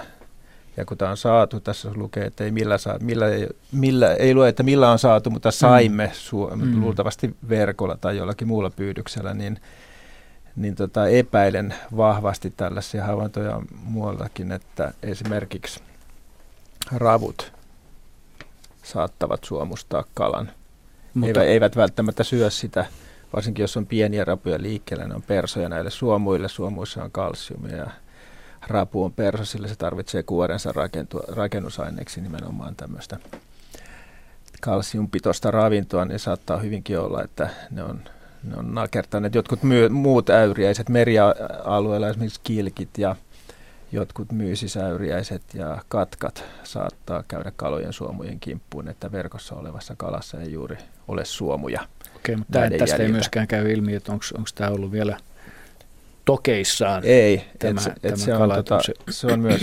Mutta tässä... tuleeko se kuinka pitkään toimeen, että jos sattuisi jostain muusta syystä kuin no jo, teknisistä syistä suomuttomaksi, niin No jos kala joutuu suomuttomaksi, niin kyllä se on, se on niin kuin tuhon oma. Joo, että se on vähän niin kuin, tota, noin, niin, sanotaan nyt, mikähän olisi hyvä vertaus, jos esimerkiksi joku punatulkki olisi kynitty hö- höyhenettömäksi tai taikka orava nypitty karvattomaksi, niin voisi niin kuin yhtä, yhtä kehnosti niin kuin pärjätä. Ihminen tai veresnahkasillaan uimassa. Ilman niin. parta. Miten se, jos nyt suomoja lähtee tuosta kylkiviiva-aistin kohdalta, onko se, onko se siinä pinnassa jotenkin? Että ei, se vaikuttaa... ei se ole siinä suomuissa on sellaiset aukot, joita kautta se kylkiviiva, että se on, niin kuin, se on syvemmällä ihon sisällä se hermo, joka aistii sen paineen paineenvaihtelun tässä kylkiviiva-aistissa. että se näkyy semmoisena niin tavallaan reikärivistönä siinä suomupeitteessä se, missä kohtaa se kulkee se varsinainen aistin hermosto siellä kalaa. Jos ne suomut lähtee siitä, niin se tulee hyvin herkäksi, kun siinä ei ole tämmöistä dempparia. Niin, voi, voi se ehkä, ehkä tuntua aika herkältä, jos niin Eikö ihan... se on niin, että suomut myöskin tota, niin, nopeuttaa kalan, kalan niin kuin uintia? Joo, siis sä oot oikealla jäljellä, varsinkin sitten se suomujen pinnalla oleva lima, limakerros, se on tavallaan niin kuin tämmöinen voiteluaine siinä kalan ja veden välissä, että se, se tota noin, niin, muistan, muistan, liikkuu liukkaasti, niin sanotusti. Eikö ne myöskin ole, ole jonkunlainen suomut nuo kalojen tuki, pitää se ryhdikkään, muutenhan se lötsähtää. niin, mutta että onhan... Meinaat sä, että niillä on niinku ulkoinen tukiranta, niin, muuranko ruumiin ulkopuolella, no ei, ei, ei, näin, ei, näin ei kaloilla tosiaan, koska ne on selkärankaisia eläimiä, mutta että siis onhan no niin. paljon täysin suomuttomiakin kaloja. Aivan. Tai joilla on niin pienet suomut, että niitä ei edes silmin pystytä havaitsemaan. Esimerkiksi made on tällainen ja, Joo. ja kivenuoli ja monet pohjakalat on pienisuomuisia tai suom, hyvin lähes suomuttomia. Joo, mutta siinä on kuitenkin se nahka, mikä sit suojaa taudelta ja kaikilta, mikä Joo. on kuitenkin täysin niin kuin varmaan erilainen erilaiset rakennut kuin ajatella sitä, että suomukalalta otetaan suomut Joo, pois, se, kun... se muu nahka on hyvin ohut sitten, mutta tämmöisillä suomuttomilla kaloilla niin se varsinainen nahka on aika jykevää tekoa. Eikö sitten se lima ole se, mikä on, on. Niin yksi keskeisimmistä suojaavista on, tekijöistä? On, se on jo, voi olla jopa tämmöistä antiseptistä se lima, Joo. että se suojaa bakteereilta. Jos tulee joku kolhu ja siihen tulee joku tulehdus, niin sen liman ainesosat niin edesauttaa sitten sen haavan paranemista kaloilla. Kiitämme veli Itkosta Lappeenrannasta hyvästä Mites sähköisestä tota niin, kysymyksestä. Kalat Ja tämmöisestä pikku, pikku leikkauksesta ja niiden, tota niin, mä tiedän ainakin, että Sammilta kun otetaan mätiä vekeä, niin aika kylmästä vaan neulotaan takaisin vatsa kiinni ja elukka veteen. Kyllä ne paranee, lähtee. paranee tämmöisistä kirurgisista toimenpiteistä, että joissain tapauksissa esimerkiksi lohia seurataan tämmöisellä radiolähettimellä, jotka ommellaan sinne vatsaontelon sisään ja tai tehdään tämmöinen pieni kirurginen toimenpide, niin ne kyllä toipuu siitä ja ne paranevat kyllä, jos se tehdään asianmukaisesti ja huolellisesti. Hyvä. Hannu Rehvonen Taivassalosta, terve. Terve. Ja Hyvää iltaa vaan kaikille. Hyvää iltaa sinullekin ja mi- mitäs kysyttävää sinulla olisi? No, mulla on aika tällainen eh, erikoinen kysymys, kun eh, paikallisessa suuressa päivälehdessä oli tässä alkuviikosta eh, melkein semmoinen iso aukeama kirjoitus suurella otsikolla, että älkää syöttäkö talviruokinnassa niin lintujanne hengiltä. Mm. Ja mä ajattelin, että mitä tämä nyt oikein tarkoittaa ja rupesin sitä sitten lukemaan, niin siellä oli sitten joku asiantuntija, kun sanoi, että kuorellisia niin auringonkukan siemeniä ei saa syöttää. Perustelut oli sen takia, että nämä pikkulinnut kuoriessaan sitä auringon siementä menettävät enemmän energiaa kuin saavat siitä löytämästään siemenestä. Ja mä kauhistuin tätä asiaa, mä toistakymmentä vuotta nyt täällä Taivassalossa sitten, kun maaseudulla ollaan, niin syöttänyt tässä pihapiirissä sitten pikkulintuja ja meillä menee toista sataa kiloa kuorellista auringonkukan siementä. Ja, ja nyt mulla tuli semmoinen kauhea oman tunnon tuska, että olenko mä nyt sitten koko aika niin tappanut näitä lintuja, enkä hyödyntänytkään niitä, mun on tarkoitus ollut. Kyllä se Niin toisin, toisin sanoen, että, että täällä kaupat, kun myyvät 25 kilon säkeissä näitä kuorellisia auringonkukasiemeniä, niin kyllähän siihen tarvitsisi äkkiä niin elintarvikevirasto ö, niin puuttua ja sanoa, että ei helvetis, ei näitä saa myydä, että tapatte Suomen kaikki linnut. No montaks muovikassillista talitia sieltä joudutte heittää roskiin Ei kertaakaan ole nähnyt. No juu, tänä talvena nyt tässä, onko tässä nyt kuukausi aikaa, niin löytyi sitten tuosta syöttöpaikan alhaalta niin yksi sinitiainen, joka tota, noin, niin, oli kuollut ja sillä oli rengas jalassa ja otin sen renkaan siitä ja se on valtavan pieni ja hento. Ja soitin sitten tota, Turun yliopiston tänne eläinmuseoon ja ja, ja he sanoivat, että jos vaan nyt voit siitä jollain suurennuslasilla katsoa sen, niin he välittävät sen numeron sitten Helsingin yliopiston tänne rengastusosastolle ja, ja, ja sain sen siitä sitten ylös ja sieltä tuli sitten, niin eilen muistaakseni tuli Helsingin yliopistosta niin vastaus siihen, että, että se on tota, noin, niin, noin kuukausi sitten niin rengastettu Kustavissa ja tästä nyt ei paljon sitten, että se tuli sitten tänne meidän lintulaudaalle kuolemaan. Mutta siinä sinitiaisen vieressä ei se esimerkiksi ollut semmoinen toista metriä korkea auringonkukan siementen keko. Ei, kun me melkein viikoittain, viikoittain niin uh, otetaan ne pois, ettei niitä jää siihen, siihen tota, no, niin maahan. Ja, ja, tota, mutta että mä vaan ajattelin, että e, e, kun siinä nyt, eh, no sanotaan nyt Turun Sanomat niin, että, että siellä on asiantuntija, joka tavallaan peljästyttää ihmisiä. En mä, sit, mä katoin kyllä vähän läpi sormien, että en mä nyt sentään yli kymmenen vuoden aikana, niin en mä niitä lintuja tappanut. Että kyllä Ei, kai ei, jotta ravintoa saanut on. Ei, ei, ei. Kyllä se hyvää työtä on ollut, mitä olet tehnyt. Muistaakseni viime lähetyksessä päästään Juha ääneen, niin sä nimenomaan aika seikkaperäisesti selitit sitä työmä, Ra- kyllä ravinnon sitä käyttöä. energiankulutuksen Joo, mul- määrää, mikä menee. Mulla tuli tässä mieleen se, että, että voisiko tämmöisessä tapauksessa olla esimerkiksi kyse semmoisesta, että, että esimerkiksi itsekin voisin antaa lausunnon, missä joku kysyisi lintujen ruokkimisesta, niin voisi sivulauseessa vaan sanoa, että meneehän niillä linnuilla aikaa, kun antaa tämmöisen siemenen, missä on kuoret, että ne vähän aikaa sitä joutuu tempoilemaan, että, että jos, olisi jo, jos joku urpiainen lähtee tähän leikkiin mukaan, niin se voi olla, että se menee vähän 50-60. Joo. Mutta tota, se on vaan sivulause. Siis pääsääntöisesti kun katsoo, että mitä on tapahtunut sinitiaisille ja viherpeipoille auringonkukan siemenen, kun sitä on yleistynyt se ruokinta, niin kannathan on vaan paisunut ja paisunut Kyllä. ja menee hyvin. Että tuota, joko siinä on jo pieni väärinkäsitys tai ylireagointi. Niin, en, en tiedä, mutta kyllä silloin tämmöisen suuren päivälehden tarvitsisi tarkistaa kyllä tietonsa ennen kuin päästään sitä äh, ihan näin vaan menemään. Ja, ja äh, se, että et, mua niinku kiinnosti se, sitten mä lähdin heti katsomaan, että jaha, kuinka nyt sitten lintuja tapetaan. No, niin, sinä haluaisit rajoittaa suuren päivälehden sananvapautta. Vaikka, vaikka tämä nyt niin kuin luontoa varsinaisesti kuulukaan, niin, niin, Joo, tota, niin suuret päivälehdet saisi olla vähän tarkempia, tärkeimpiä asioiden uutisoinnista kuin tässä lintujen tapauksessa. Että. Niin, ja, ja ihmisten ne, on hyvä myöskin oppia se, että kaikkea mitä on kirjoitettu ja painettu lehtiin, niin ei kannata uskoa. Ei, ja sen takia e, en mä nyt sitä niin kuin kirjaimellisesti uskonutkaan, mutta nyt tuli sopivasti, kun tuli tämä luontoilta ja mulla oli radio auki, niin mä ajattelin, että aha, nyt tärppää tuohon kiinni, että kun siellä on kuitenkin enemmän asiantuntijoita kuin Turun Sanomien takana, niin saan selvyyden, ja eikä mun tarvitse tänä illalla ottaa sitten niin nukahtamislääkettä, että mä voin nukkua rauhallisesti. Tämä oli kauniisti sanottu. Voidaanko saada tämä kirjallisena? Kiitos. kyllä, ja kyllä. kyllä, jos tähän vielä palata tähän itse asiaan, niin kuin Juha mainitsi tämän, että jos siinä on joku urpia, niin saattaa kestää aika kauan se siemenen auki nakertaminen, mutta kun on seurannut, miten esimerkiksi se viherpeippo tosiaan tekee, niin se ottaa sen poikittaisen siemenen ja naks, se yhdellä nokan painalluksessa aukaisee sen kuoren ja se Joo. syö sen. Se on hyvin nopea toimenpide, tuskin menee hirveästi energiaa. Tiaisilla tietysti enemmän kuin ne naputtaa sen kuoren rikki ja kaivaa Ei sen ytimeen.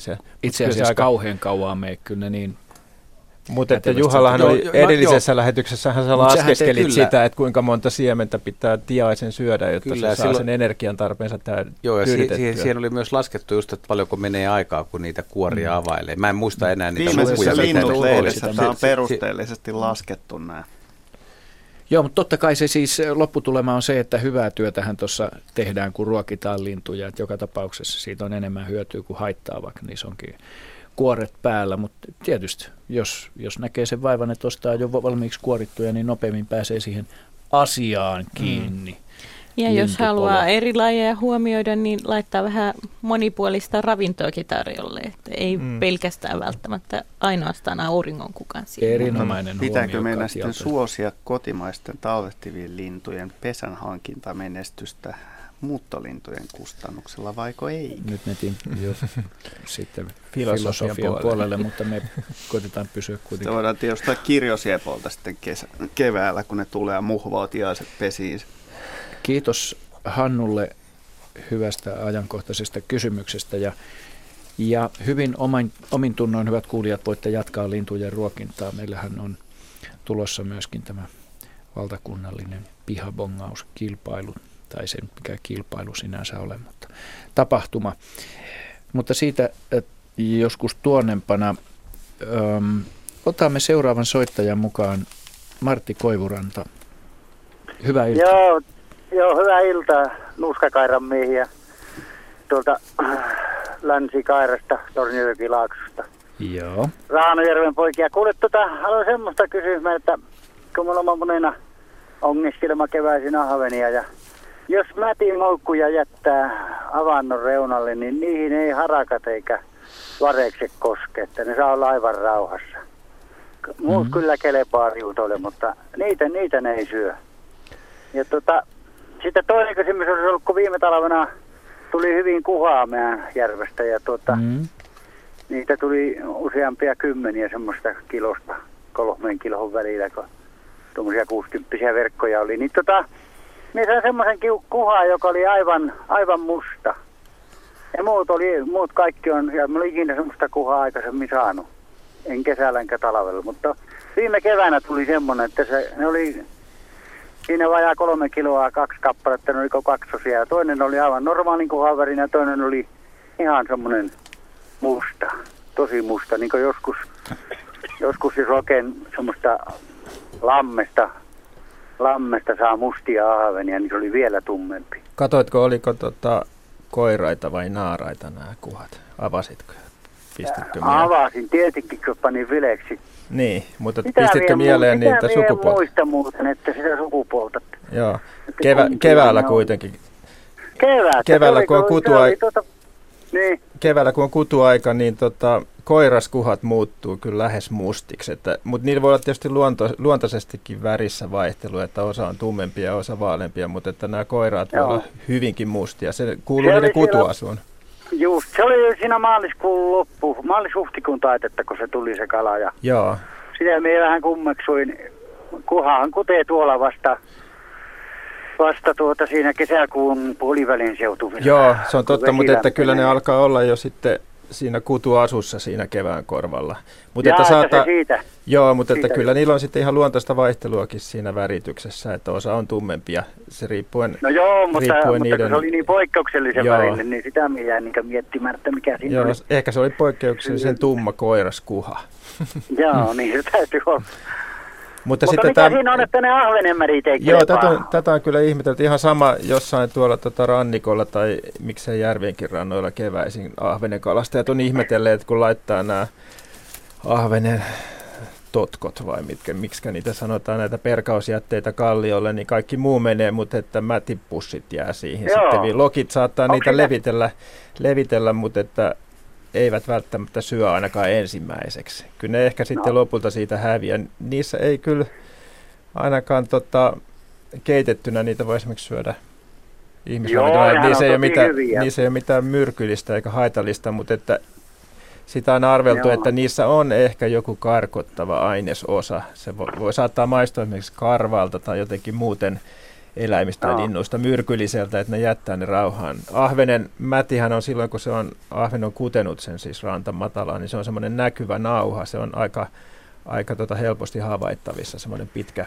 mätinauha. Ne, ja se on altis kyllä tämmöiselle tota, ää, petoeläinten tai mä, mädille persojen eläinten eläinten tota, syömiselle, että, että saattaa olla, että siinä on jotakin tämmöistä tämmöistä karkottavaa ainesosaa, mutta sitten ei oikeastaan tutkittu eikä siitä ole sen enempää tietoa, Joo. mutta että tämmöisiä havaintoja on tehty kyllä paljon. Joo, ei mulla kyllä ahvenen mätipusmoukut jää tuota avannolle kyllä on kattila ja keiteä. Joo, ilman muuta, ilman muuta no. se on ihan, mutta että en ole kenenkään kuullut raasta ahvenen mädistä tehneen esimerkiksi kaveri. Sehän on aika semmoista paakkusta ja takertuvaa, niin, että miltä niin se on. mahtaa maistua, että onko siinä joku sivumaku tai karvaus. Joo, en ole, että... en ole kyllä koskaan, senhän kokisko suolaisella, jos vähän niin, niin. tai muuta sekaan ja kokee. Mutta tämä on ihan yleisesti... Keitettynä ne on tosi hyvin. Aivan, ihan yleinen, no. yleinen tota, havainto muualtakin just näin. No niin, ei se sitten, joo, sitä on vain joskus kummeksuttu, että jos teillä olisi ollut tieto sitten, niin olisi ollut mukava kuulla, mutta...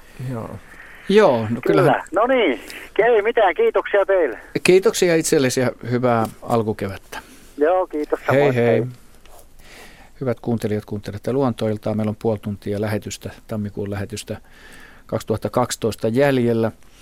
Ja numero, puhelinnumero tänne on 0203 17600. Kuvallisista kysymyksistä, jotka löytyvät sivulta Yle yle.fi kautta luontoilta löytyy myöskin tällainen kuva, jonka on Tapsa on kuvannut. Tässä ei tämän enempää ole merkintää siitä. Luen tämän tekstin. Tässä on Juttelitte 14.12. Lumikon ravinnosta ja valokuvaamisesta. Pihapiiriimme muutti asustelemaan kyseinen veijari luonnon kivikasan onkaloihin viime syksyn syys-lokakuussa. Aikaisemmin tapasimme vuonna 2006, jolloin se vietti koko talven kiitäen kerstehangella hiirulainen kautta myyräsuussaan. Silloin bongasin pesäkolon aukkoja peltotien penkassa kautta lehtirisukasassa, joihin meni suoranainen jälkien highway. Eipä tarvinnut kaveria syöttää, löysi itse ravintoa ravintonsa seurasimme, että viidestä kymmeneen kauppareissua, jonka jälkeen painui koloon, eikä näkynyt päiviin jälkeäkään. Peto, mutta pyydystää ilmeisesti sen, mitä kuluttaa, ei hamstraa, vai kerääkö niin sanottu talvikautta huonon kelin varastoa. Sitähän me tänään jo tässä Joo. vähän sivuttiin sitä asiaa. Laitan tältä syksyltä tämän kuvan, mikä on sinänsä erittäin hieno ja nätti kuva, rauhallinen kuva rauhattomasta otuksesta. Kun seurasin kaveria kivikasan vieressä noin kolmen metrin etäisyydeltä puolisen tuntia, sain paljon kivoja kuvia. Oli melko utelias ja peloton. Nyt kun meillä on täällä Päijänteen itäpuolellakin lunta, näyttäisi asustelevan ja pyydystelevän edelleen pihapiirissämme ja jäljet johtavat kivikasaan. No ei tässä nyt tuon kummempaa kysymystä oikeastaan ollut kuin tuosta hamstraamisesta, mutta hyvät kuuntelijat ja Katja, niin luonnehditko hetkisen tätä kuvaa, kuvaa kuulijoille, joilla ei ole tätä kuvaa nähtävissään tällä mm, hetkellä? Siinä tämmöinen valkoisessa Turkissa jo oleva lumikkonappi silmä katsoo suoraan kameraan, että tällaisesta pyöre, pyöreitten kivien keskeltä olevasta onkalosta. Joo. Tämä on tota, hyvin mielenkiintoinen äh, kertomus näistä tästä havainnoista lumikon suhteen, ja, mutta sillä lailla sanon, että todennäköisesti se vanha tuttavuus vuodelta 2006 ei enää ollut elossa ja siinä on, on niin kuin jo seuraavia sukupolvia asustelemassa. Iso, iso, iso, iso äiti niin, hyvin, hyvinkin tota jo mm. monen sukupolven takaa voi olla ne yksilöt. Ja, ää, mitäs, no varsinaisesti tämä niin, pesä, on ilmeisesti niin. hyvä, hyvä kuitenkin toi Myyriä hyvä, asustelee niin, juuri näin, pysyvästi. se on niin. otollinen, otollinen paikka. Niiden... Tuo kuvahan on sinällään sympaattinen, se on nätti, niin kuin sanoin, niin se, on, se antaa niin kuin, on erittäin suuri onni, että tuo kuva on, on onnistunut, koska se... siitä, kuinka puhtaaksi se nuolee itsensä myyreen verestä.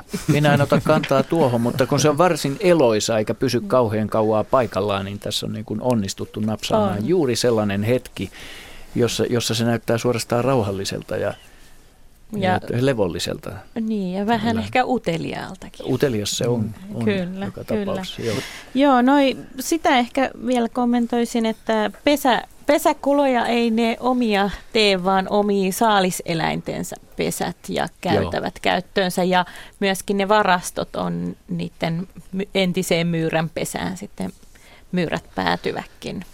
Joo. Ja ravinnon tarve on suurin piirtein tämmöistä kiihkeellä, kiihkeätä elämää elävällä lumikolla kaksi ja puoli myyrää päivässä hyvinkin. Että tässä kertomuksessa, kun sanottiin, että 5-10 kauppareissua, jonka jälkeen ei pariin päivään näkynyt, niin hyvin se matikka siinä kohti pelaa. Joo, Juha. Kärppä ja lumikko menee monelta maallikolta sekaisin, mutta tuntomerkkinä se musta hännänpää kärpällä on hyvä. Tässä kuvassa sitä ei näy. Mä ajattelin, että onko sulla Kate joku tuota tieto tai joku tämmöisestä kuvasta niin kuin on lähes mahdoton määrittää on... tai tunnistaa lajille. Niin onko jotain salaperäistä tietoa, mitä ei kirjoiteta missään, mistä voisi tietää, että Tuosta on tosi vaikea kumpi kyllä, on kyseessä? Niillä on erilainen DNA. No ei, ei ehkä niin tällaisesta äkkiseltään. Että... Kirsussa. Et, et korvista ja naamasta, kun siitä ei saa mitään otetta. Siis. Jos et... siitä mittakaavasta saa otteen, Mutta tässä, niin tässä, sitten. tämä tässä ei kerro mittakaavasta. Toisen ja kolmannen viiksikarvojen pit, pituusero. Niin. Joku on kyllä väittänyt, että kärppä on ilkeän näköinen ja lumikko ei. Mut se varmaan ei, tuota vatsaa lämmittävää myyrää juuri lohdutaan. Joo. Okei, no mutta tämä kuva tuli käsiteltyä tässä. Hieno kuva ja kiitämme Tapsaa sen lähettämisestä. Ee, Kuvan käsittely on niin helppoa nykyään. Mä en ota edelleenkään kantaa. Niklas Valtonen Paraisilta. Hyvää no iltaa ja tervetuloa mukaan lähetykseen. Kiitos, kiitos. Joo, oikeastaan en ole Paraisilta, olin ihan turkulainen, mutta olin tien päällä tällä hetkellä ja, Jaa. ja ku, kuuntelen teidän, teidän tota, noin, luontoilta aina, kun tien päällä liikkuu paljon, sitä ihan mukava kuunnella ja monta kertaa on tehnyt mieli soittaa muutamasta asiasta, kuten tästä hirviasiasta, että viime kesänä tein tein havainnon siinä, kun isännällä on siellä peltoa ja siellä usein sitten hirviemo vasoinen aina joka kesä liikkuu. Ja tänä kesänä tein semmoisen havainnon, että, että hirviemo kahden pienen vasan kanssa siinä ensi alkuun alkukesästä ja sitten liittyy mukaan sitten saman kokoinen kuin emovasa. Ja ajattelin, että onko se edelliskesän vasa vai onko siihen isukki liittynyt joukkoon mukaan, eli näytti niin hauskalta perheeltä niin kuin siinä, että onko se tavallista, että että siihen voi liittyä myöskin joku toinen aikuinen hirvi mukaan, mukaan siihen. Ja, ja tota, sitten tuossa toissa kesänä niin te, tehtiin tuossa pieni veneretti tuolla Korppoon ympäristössä ja kiinnitettiin huomiota, kun mentiin eteenpäin kape, kapeikossa, että mitä tuolla kelluu tuolla kauempana, kun lähemmäksi päästiin, niin siellähän kaksi nuorempaa hirviväljestä liikkui vedessä ja olivat menossa johonkin saareen, mutta kun havaittivat meidät, niin kääntyivät takaisinpäin, että kuinka yleistä tämmöistä molemmissa tapauksissa on, vai onko se harvinaista? Mm. Katja Holmala valaisee meitä tässä asiassa. Eli tämä oli suurin piirtein sen naaraan kokonen tämä ää, toinen aikuinen. No silloin, silloin se on todennäköisesti joku aikaisempien vuosien jälkeläinen, että osa niistä jää, jää synnyin alueelle, vaikka suurin osa vaeltaakin vähän kauemmas. Eikö hirviilmo yleensä aja pois tällaiset, että ne jäisi siihen niin kuin kaitsettavaksi enää? Että... No sillä lailla ajaa kyllä juuri niin kuin en, yleensä ennen, ennen kuin syn, syntyy uudet, uudet vasat, että sillä lailla ei olisi huolettavia, mutta tämä on tämmöistä ajoitta, ajoittaista kohtaamista kyllä, että ei, en, ei ne sillä lailla y, pitempiä aikoja Joo. pysyttele enää sen emon ja uusien vasojen kanssa. Ja, ja uro, ja uros niin. olisi ollut huomattavasti isompi sitä naarasta. Joo, että sen olisi... se oli vaan niin hauska näköistä, että siinä oli tosiaan niin hirviperhe niin ollut, ollut siinä laitumilla, kun siinä oli sitten kaurapeltoa ja vehnäpeltoa, niin viihtyivät siinä sitten aina joka, joka ehto, että, että, tota, että se oli aika hieno näky sinänsä. Että. Mm. Hyvä. Ja, no, okei. Okay. Näin. Kiitos, Hyvä. kiitos kysymyksestä ja, Kiitoksia. ja, ja turvallista matkaa. Kiitos samoin. Kiitos. Jo, hei. Kiitos. Hei, hei. Ja heti perään seuraava soittaja. Hyvää iltaa ja tervetuloa mukaan. Kempä siellä nyt mahtaa soitella. No Lauri tässä soittelee, terve. Terve Lauri. Olisi semmoinen, onko siellä Pete, PPP? Kyllä, täällä on ja kokonainen, kokonainen luontokonklaavi pöydän äärellä aivan, vastaamassa aivan. ja kuuntelemassa sinun kysymystä. Mikä on, mikä on tämä ilmiö, mitä mä olen seurannut jo sanotaan kymmenen vuotta, että naakat lentelee yöllä Siis eihän muut linnut lennä yöllä. Jaa, kyllä. Siis kyllä, kyllä linnut pimeällä. lentävät yöllä. Öö, kyllä ne lentää, Varsinkin mutta kyllä sen verran, kato. Missä teidän naakat lentää yöllä? Öö, no, kirkon lähellä. Joo, siis no kysymys no, ei, on siinä, eihän se harvinaista ole. Ei se on mitenkään harvinaista, että, että taajama-alueella, kaupunkialueella, missä, missä on paljon naakkoja, niin yöllä illalla ne tulee yöpymään tiettyä ennemmin, aikaisemmin havupuihin, nykyään myös ihan siis lehtipuihin ja Joo. löytää jonkun yöpymispaikan, mutta jostain syystä tulee yön aikana häiriö ja porukka porhaltaa taivaalle ja vaihtaa paikkaa tai tulee myöhemmin takaisin. Mutta ei ne huvikseen siis lennä mm. siellä kovin paljon. Kyllä, kyllä se, ja se on aika äänekästä se naakkaparven liike. Joo, siihen kiinnittää tietysti huomioon sitten, kun kuuluu, kuuluu pajatus huuhka ja sattuu siitä menee ohi tänne. Esimerkiksi, tai saattaa olla, että jotkut, siis kaupungeissahan ihmiset häiritsee osa, koska, koska naakat saattaa pitää aikamoista meteliä ja voi olla ihan kerrostalon vieressä naakkojen yöpymispaikka ja joku käy fikkarilla näyttämässä siinä, niin se parvihan porhaltaa sitten taivaalle. Niin, jos ottaa joku sitihuhkaja tai joku pölähtää siinä tai mikä tahansa häiriö. Niin. Koiran ulkoiluttaja. Mm. Miten eikö, oliko naakoilla aika tarkka tämä arvojärjestys, että miten siihen yöpylle puulle taas asetetaan, että se voi kestää senkin takia sitten se jälleen asettuminen mm. ja olla äänekäs. Järjestäytymiskokous. Kyllä, joo, se on ihan totta. Että, että ne, ja naakathan on pariskunnit tai jos on mahdollista ja sitten pariskunnilla on hierarkia, että tietyt, tietyt pariskunnat on korkeammalla kuin toiset ja niiden pitäisi saada varmaan se paras paikka ja pitää myös se arvojärjestys siinä ja sitten siinä saattaa olla tämmöisiä kokemattomia, kokemattomia lintuja, poikamaista hötkyylyä, Jaska tietää tämän, missä yritetään vallata paremmat paikat ja sitten siinä on keskustelua käynnissä, mutta sitten toisaalta niin tämä menee ehkä vähän, vähän tuota, te ette usko, mutta mä uskon siihen, että, että, että, että tämmöinen parvi, että siinä saattaa lintuja kokoontua yöpymään samaan paikkaan, mitkä on viettänyt päivän eri eri paikassa, eli ruokailu eri alueella.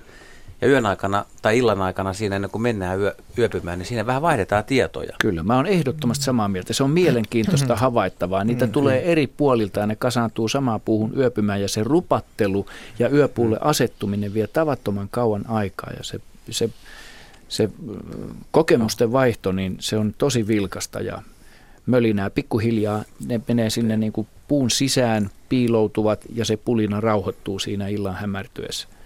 Joo, ja sitten siinä on jännä tie- voisi tietää, että tosiaan kun vaihdetaan tietoja, että voiko siinä olla semmoisia yksilöitä, jotka, jotka kuuntelee toisia, että hetkinen, että mä oon ollut tänään vähän huonossa mestassa, että, että, että selkeästi näkee, että näillä on onnistunut paremmin, että nämä on löytänyt hyvän ruoka-apajan. Ja vaikka ne lähti seuraavana päivänä ryhmittäin, niin sieltä muutama yksilö lähteekin tämän toisen ryhmän mukaan. Joo. Päättää, että tuossa että, että on parempi porukka. Eikö nyt kannattaisi olla itsekkäitä ja pimittää tämä tieto? No siinä Mutta ne ei ole itsekkäitä. Ö, ei kannata, pim- niin, no joo, jos, jos ravinto on paljon tarjolla, niin sehän on myös parveutumisen. Jos mm. ravinto on niin paljon tarjolla, että kaikille riittää, niin on hyvä, että on parvi, ja parvi voi kasvaa aika isoksi. Sitten kun ei ole enää ravintoa, niin, niin parvi sitten ei ole enää syötävää. Ja samalla kun on parvi, niin siis parvessahan on turvallista. Y- mm. yksittäiset linnut voi tai ne voi jakaa jopa tehtäviä, että joku jää väjymään, että tulee kanahaukka tai varpushaukka. Mm. Ehkä mä luulen, että se kuitenkin se fakta on siinä se, nä, tässä on nyt vähän tällaista tulkinnallista ilmapiiri, mikä suotakoi, ja sehän on ihan, ihan meillä oikeus, mutta kyllä kai se vaan vahvistaa sitä parven kohesioa ja sitä yhteenkuuluvuutta se äänellinen kommunikointi myöskin. Plus, että mä uskon, että sillä ainoa merkitys saattaa olla tämän niin sanotun nokkimisjärjestyksen selvittäminen siinä yöpymis paikkojen haussa. Tänne on lähettänyt Raimo Hirvonen ö, lähettänyt kommentin tähän Mäti-asiaan. Mm-hmm. Ö, Mäti ei kelpaa perkeistä lokillekaan kesällä. Niin, sitä, sitä mä just kerron, että ne jää lokeiltakin myös. Joo, joo. joo. Okei, no niin, ja me laukkaamme eteenpäin runsas 15 minuuttia Ei kelpaa köyhän Antti rikkaan kakaraa. Niin, tämä ei edelleenkään edellytä kommentointia. Tuota. Täällä on muuten sepelkyykystä ja tammenterhoista yksi lyhyt kommentti, jos lukas. Sä voit itse lukeakin sen siinä. Niin olen seurannut sepelkyyhkien touhia pihamme suuressa tammessa syksyisin. Linnut käyvät todella syömässä tammenterhoja. Olemme ihmetelleet, miten iso terho solahtaa kurkusta alas, mutta hyvin näyttää menevän. Puussa käy kyllä soittajan kuvaama tohotus.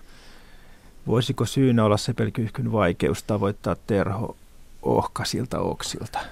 niin siihen tohotukseen. Niin. Mm. Epäilemättä siellä, se on syy. Että mutta... siellä tota, noin, ravistellaan ikään kuin Joo. niitä terhoja. Joo, niin, kyllä, siis kyllä uskon, tai räpiköidään kiinni siitä oksasta. Niin, niin se, on aivan. Se, näin se varmaan menee.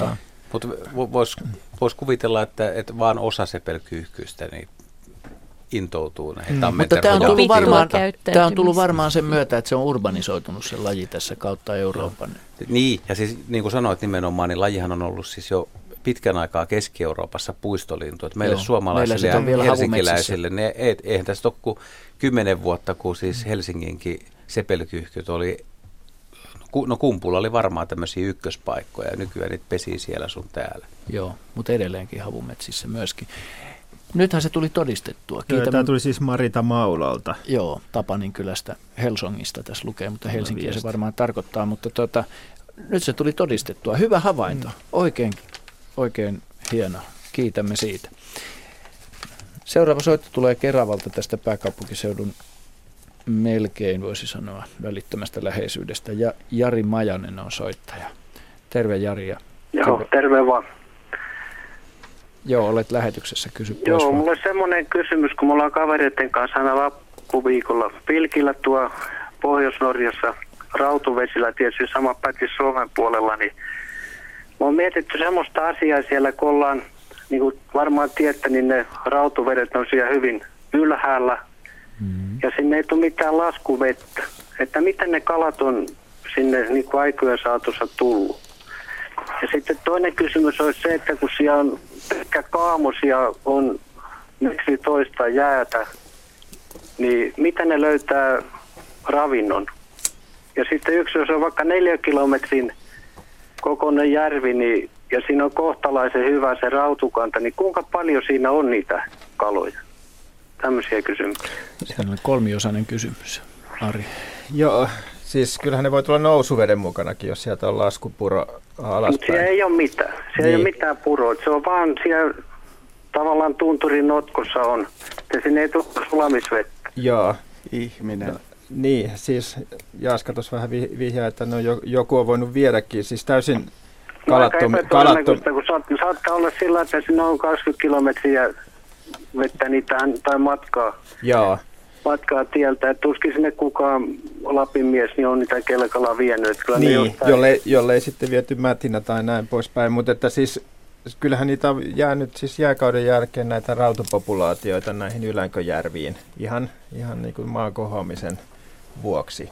Joo. Että ne voi olla niin kuin alun perin ollut siellä Joo. olemassa, mutta on siellä paljon myös niissä Ylänköjärvissä tämmöisiä rauduttomiakin vesiä. Niin, no, johon, kyllä sekin on. Ja tämmöisiä vesiin on usein kyllä viety niitä ihan niin kuin ihmisen toimesta. Joo, se mä tiedän, että Suomen puolella tehdään sitä siirtoistutusta, mutta en mä usko, että siellä aivan kun ei siellä asutusta eikä mitään, niin tuskin sinne kukaan on niitä siirtänyt sinne. Ei, mutta jos, jossain niin kuin tämän maiseman kehityshistorian vaiheessa, niin se on ollut yhteydessä johonkin muuhun niin, veteen kyllä. tai laskujokeen, jolloin ne kalat on liikkunut siellä vapaasti ja sitten salpautuneet sinne sitten Joo, ne ei mene mikään, niin kuin, kun siellä joskus on lokkeja, että mikään lokit ei niitä niin kuin tavallaan ei, siirrä. Ei, ei, ei, ei, ei, ei. Sitä on joskus arveltu, että tämmöisten kevätkutusten kalojen, esimerkiksi särkikalojen, mäti mikä on takertuvaa, niin saattaisi lokkien räpy, räpylöissä siirtyä esimerkiksi lammikosta toiseen, mutta että nieriämäti ei ole, ei ole tämmöistä takertuvaa. Ja se on niin, iso rakeista, ettei se vahingossa siirry kyllä Joo. muiden eläinten mukana se, että tota, miten ne löytää sieltä ravintoa, niin useinhan nämä on hyvin karuja nämä tämmöiset ylänköjärvet ja niinpä nämä nierien populaatiot on yleensä kääpiöityneitä sillä tavalla, että no, ne saattaa olla, isojakin, saattaa, saattaa olla, mutta ne, iso. joo, isot on sitten semmoisia, jotka ne ryhtyy kannibaaleiksi, että ne niin, syö pienempiä lajitovereitaan ja saa sillä tavalla sitä kasvuetua, mutta että ne saattaa olla samanikäisiä kuin ne pienemmät sisaruksensa, mutta ovat vaan hoksanneet, että näitä voi syödä näitä kavereita ja saavat silloin sitä kasvuetua. Eli tämmöinen kääpiöitynyt nieriä-populaatio, niin ne voi olla ikärakenteeltaan hyvinkin Joo, niin kuin vanhoja, niin, mutta niin, kasvua ei juurikaan enää ole. Että se on Joo. hyvin tyypillistä tämmöisille Mutta tota, se kysymys oli se, että mitä ne löytää. Se onko se pelkästään sen kylkiviivan perusteella? Tämmöisessä pimeässä Tota, kun se ei näe mitään. Kun niin. Tämmöinen aika, kun ei ole siellä valoa yhtään. Joo, ky- kyllä kylkiviiva-aisti on tarkka ja sitten niillä on myös hyvä hajuaisti. Joo. Ja ne pystyy niin senkin perusteella. Siellä saattaa elää jotain tota, äyriäisiä tai vesisiiroja tai Joo, kat- niin. katkoja, Katko, tämmöisiä joo, järvikatkoja. Ja monissa, tai saattaa Artemia. olla jotain, niin, no se on aika pieni rakeista syötävää kyllä, mutta sitten saattaa olla joissakin vähän alempana olevissa järvissä, miksi kymmen piikkiä, ei Joo, ehkä niin. ihan Ylenköjärvissä, niin sehän on aika semmoinen nopeasti sikiävä ja hyvä ravintolaji myöskin. Joo, kyllä. Joo, kymmen piikkiä, sitä, sitä on kyllä aina välillä tulee pilkillä joo, joo. sattumaltaan. Se on, se on semmoinen, semmoinen kala, että se on niin kuin hyvä ravintokala mieriälle tai raudulle, niin kuin sitä kutsutaan siellä Lapissa. Joo. Tällä tavalla Jari Majanen. No sitten oli vielä se kolmas kysymys, se, että jos on neljä kilometrin alue, niin paljonko siinä on sitä kalaa? No, se on normaali kanta, semmoinen kohtuullinen kanta. Tämä on nyt kyllä paha kysymys, että tähän on vaikea sanoa mitään ykselitteistä vastausta, että se riippuu niin paljon siitä, siitä järven ravinnetilanteesta ja siitä, että mikä sen tuotto on, mutta että en, ole, en nyt uskalla sanoa niin kuin ihan ihan tota, mitään kilomääräistäkään hehtaaria. Tota, mä, Uskalla joku mä jututtanut kalastajia. No tuolla, sano sinä jotain. Tuolla, tuolla Suomen puolen tuntureilla niin. silloin tällöin, niin, niin, niin kyllähän siellä on, siis on, on suuri ero järvien välillä, että meillä on tiettyjä erittäin kalaisia järviä, joista, joista kalastetaan vuodesta toiseen paljon kalaa mm. ja myös nimenomaan rautua. Mm. Mutta sitten on järviä, missä sitä ei ole. Ja kun tuosta tuli puheesta liikkumisesta, niin yllättävistä paikoista nykyään löytää helikopterin tunturialueeltakin. Että kyllä, kyllä joo. siellä on liikettä paljon enemmän kuin uskoisi. Joo, kyllä, kyllä niitä viedään. Ja, mutta että tuottoisimmat Suomen sisävedet, niin sehän on satoja kiloja saattaa hehtaarilla olla se vuosituotto. Mutta tuommoisessa Tunturijärvessä ei kyllä siinä jäädään ehkä kiloihin tai muutamaan kymmenen kilon hehtaarilta vuodessa, mitä se kalakanta kasvaa. Lukumäärä voi olla suurikin, jos ne on hyvin, hyvinkin kääpiöityneitä Tuossa yksilöitä.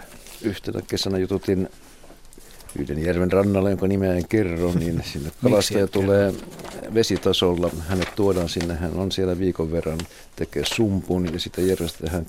Siinä on taatusti 340 rautuu, kun hän lähtee pois siitä ja vuosittain on tehnyt sitä. Okei, tämä on siis pohjoisen kalajuttuja. Me otamme seuraavan soittajan. En tiennytkään, että sä kalastat. Eihän mä kalastanutkaan. Hiljaa. Seppo Ruuska Forssasta, annamme hänelle puheenvuoron. Terve Seppo ja mitä haluat Joo. kysyä? Hyvää iltaa. Iltaa.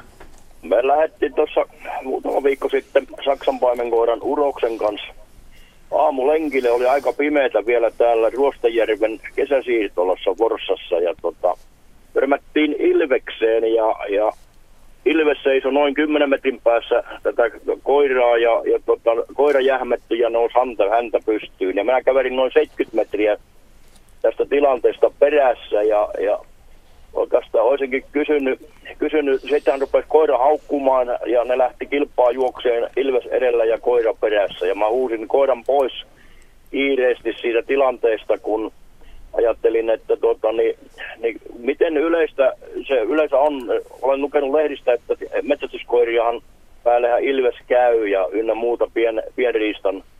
Et jos tämä Ilves ei olisi minua nähnyt siinä polulla siellä sadan metrin päässä siitä Ilveksestä, olisiko se mahdollisesti käynyt tämän koiran kimppuun, että onko teillä tietoa tämmöisestä? Tietämättä nyt tarkempaa koiran kokoa tai luonnetta. Joo, koira on 36 kiloa ja se on täyskokoinen uros, vaikka se on vasta 14 kuukautta vanha. Saksan paimen koira. Okei, okei. Katja on meidän äh, Ilves-asiantuntijamme varsinaisesti. Katja on Ilves-tutkija ja odotamme innokkaina. Kyllä, tuota, pääasiassa niin kuin sanoit, niin ne, mitä koirille, kun jotain vahinkoa, vahinkoa sattuu Ilveksen kohdalla, niin ne on ollut metsästystilanteita, joissa, joissa sitten on, on joko ilvestä metsästetty tai sitten on ilves satuttu yllättäen sillä lailla, että koira on koettanut käydä kiinni. Ja si, sitä ei koiran kannata koskaan tehdä. Ilves ei sillä lailla, se on hyvin epätyypillistä käyttäytymistä, että Ilves mitenkä koiraa erikseen lähestyisi tämmöisessä hyökkäämistarkoituksessa, että tämäkin kuulostaa siltä, että jos koira haukusta on ilves lähtenyt pakeneen, niin on ollut joku Kyllä. nuori yksilö, yksilö joo, kyseessä, joo. joka ehkä jopa ekaa kertaa on koiran kohdannut.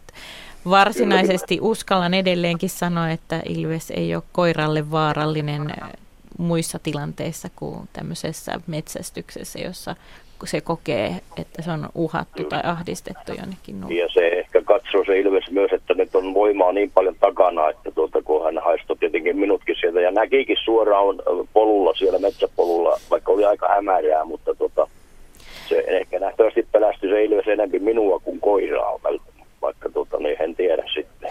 No niin, no koira ei Ilveksen ruokavalioon kuulu ollenkaan, että si- siinä Joo. mielessä se ei, ei ole semmoista syytä, miksi se sitten koiran ki- kimppuun hyökkäisi, jollei koira ensin yritä käydä, käydä kiinni. Kyllä, kyllä. Hyvä tietää, kun samoilee tuolla metsässä, niin täällä on nähty Ilveksi. Toissa talvenahan täällä oli tässä metsässä, missä mä käytän paljon, käyn reenailemassa täällä vähän, vähän samaa täällä alueella. Ja tota, niin harrastan tuota pelastuskoira hommaa, niin, niin tuota, täällä on hyvät maastot ja metsät. Ja tuota, toissa talvena täällä oli Ilveksen jälkiä tuossa aika paljonkin näkyy. näkyy tuota, ja viime talvena ei ollut yhtään. Tämä oli ensimmäinen kerta sitten tänä talvena, kun ne tulivat taas tänne katselemaan ja noin kolme viikkoa siitä aikaa. Joo.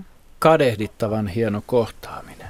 Oli, oli, mutta kun ei ollut kännykkäkameraa eikä mitään mukana ja se lähtö tapahtui niin nopeasti siitä, että ei siinä paljon olisi tuota, saanut kyllä kuvakaan, että peräkkäin mentiin, mentiin ja minä huusin hätääntyneenä koiranpentua pois ja ihme, kyllä se 100 metriä sen, sitä ilmestä saattoi ja sitten se palasi takaisin.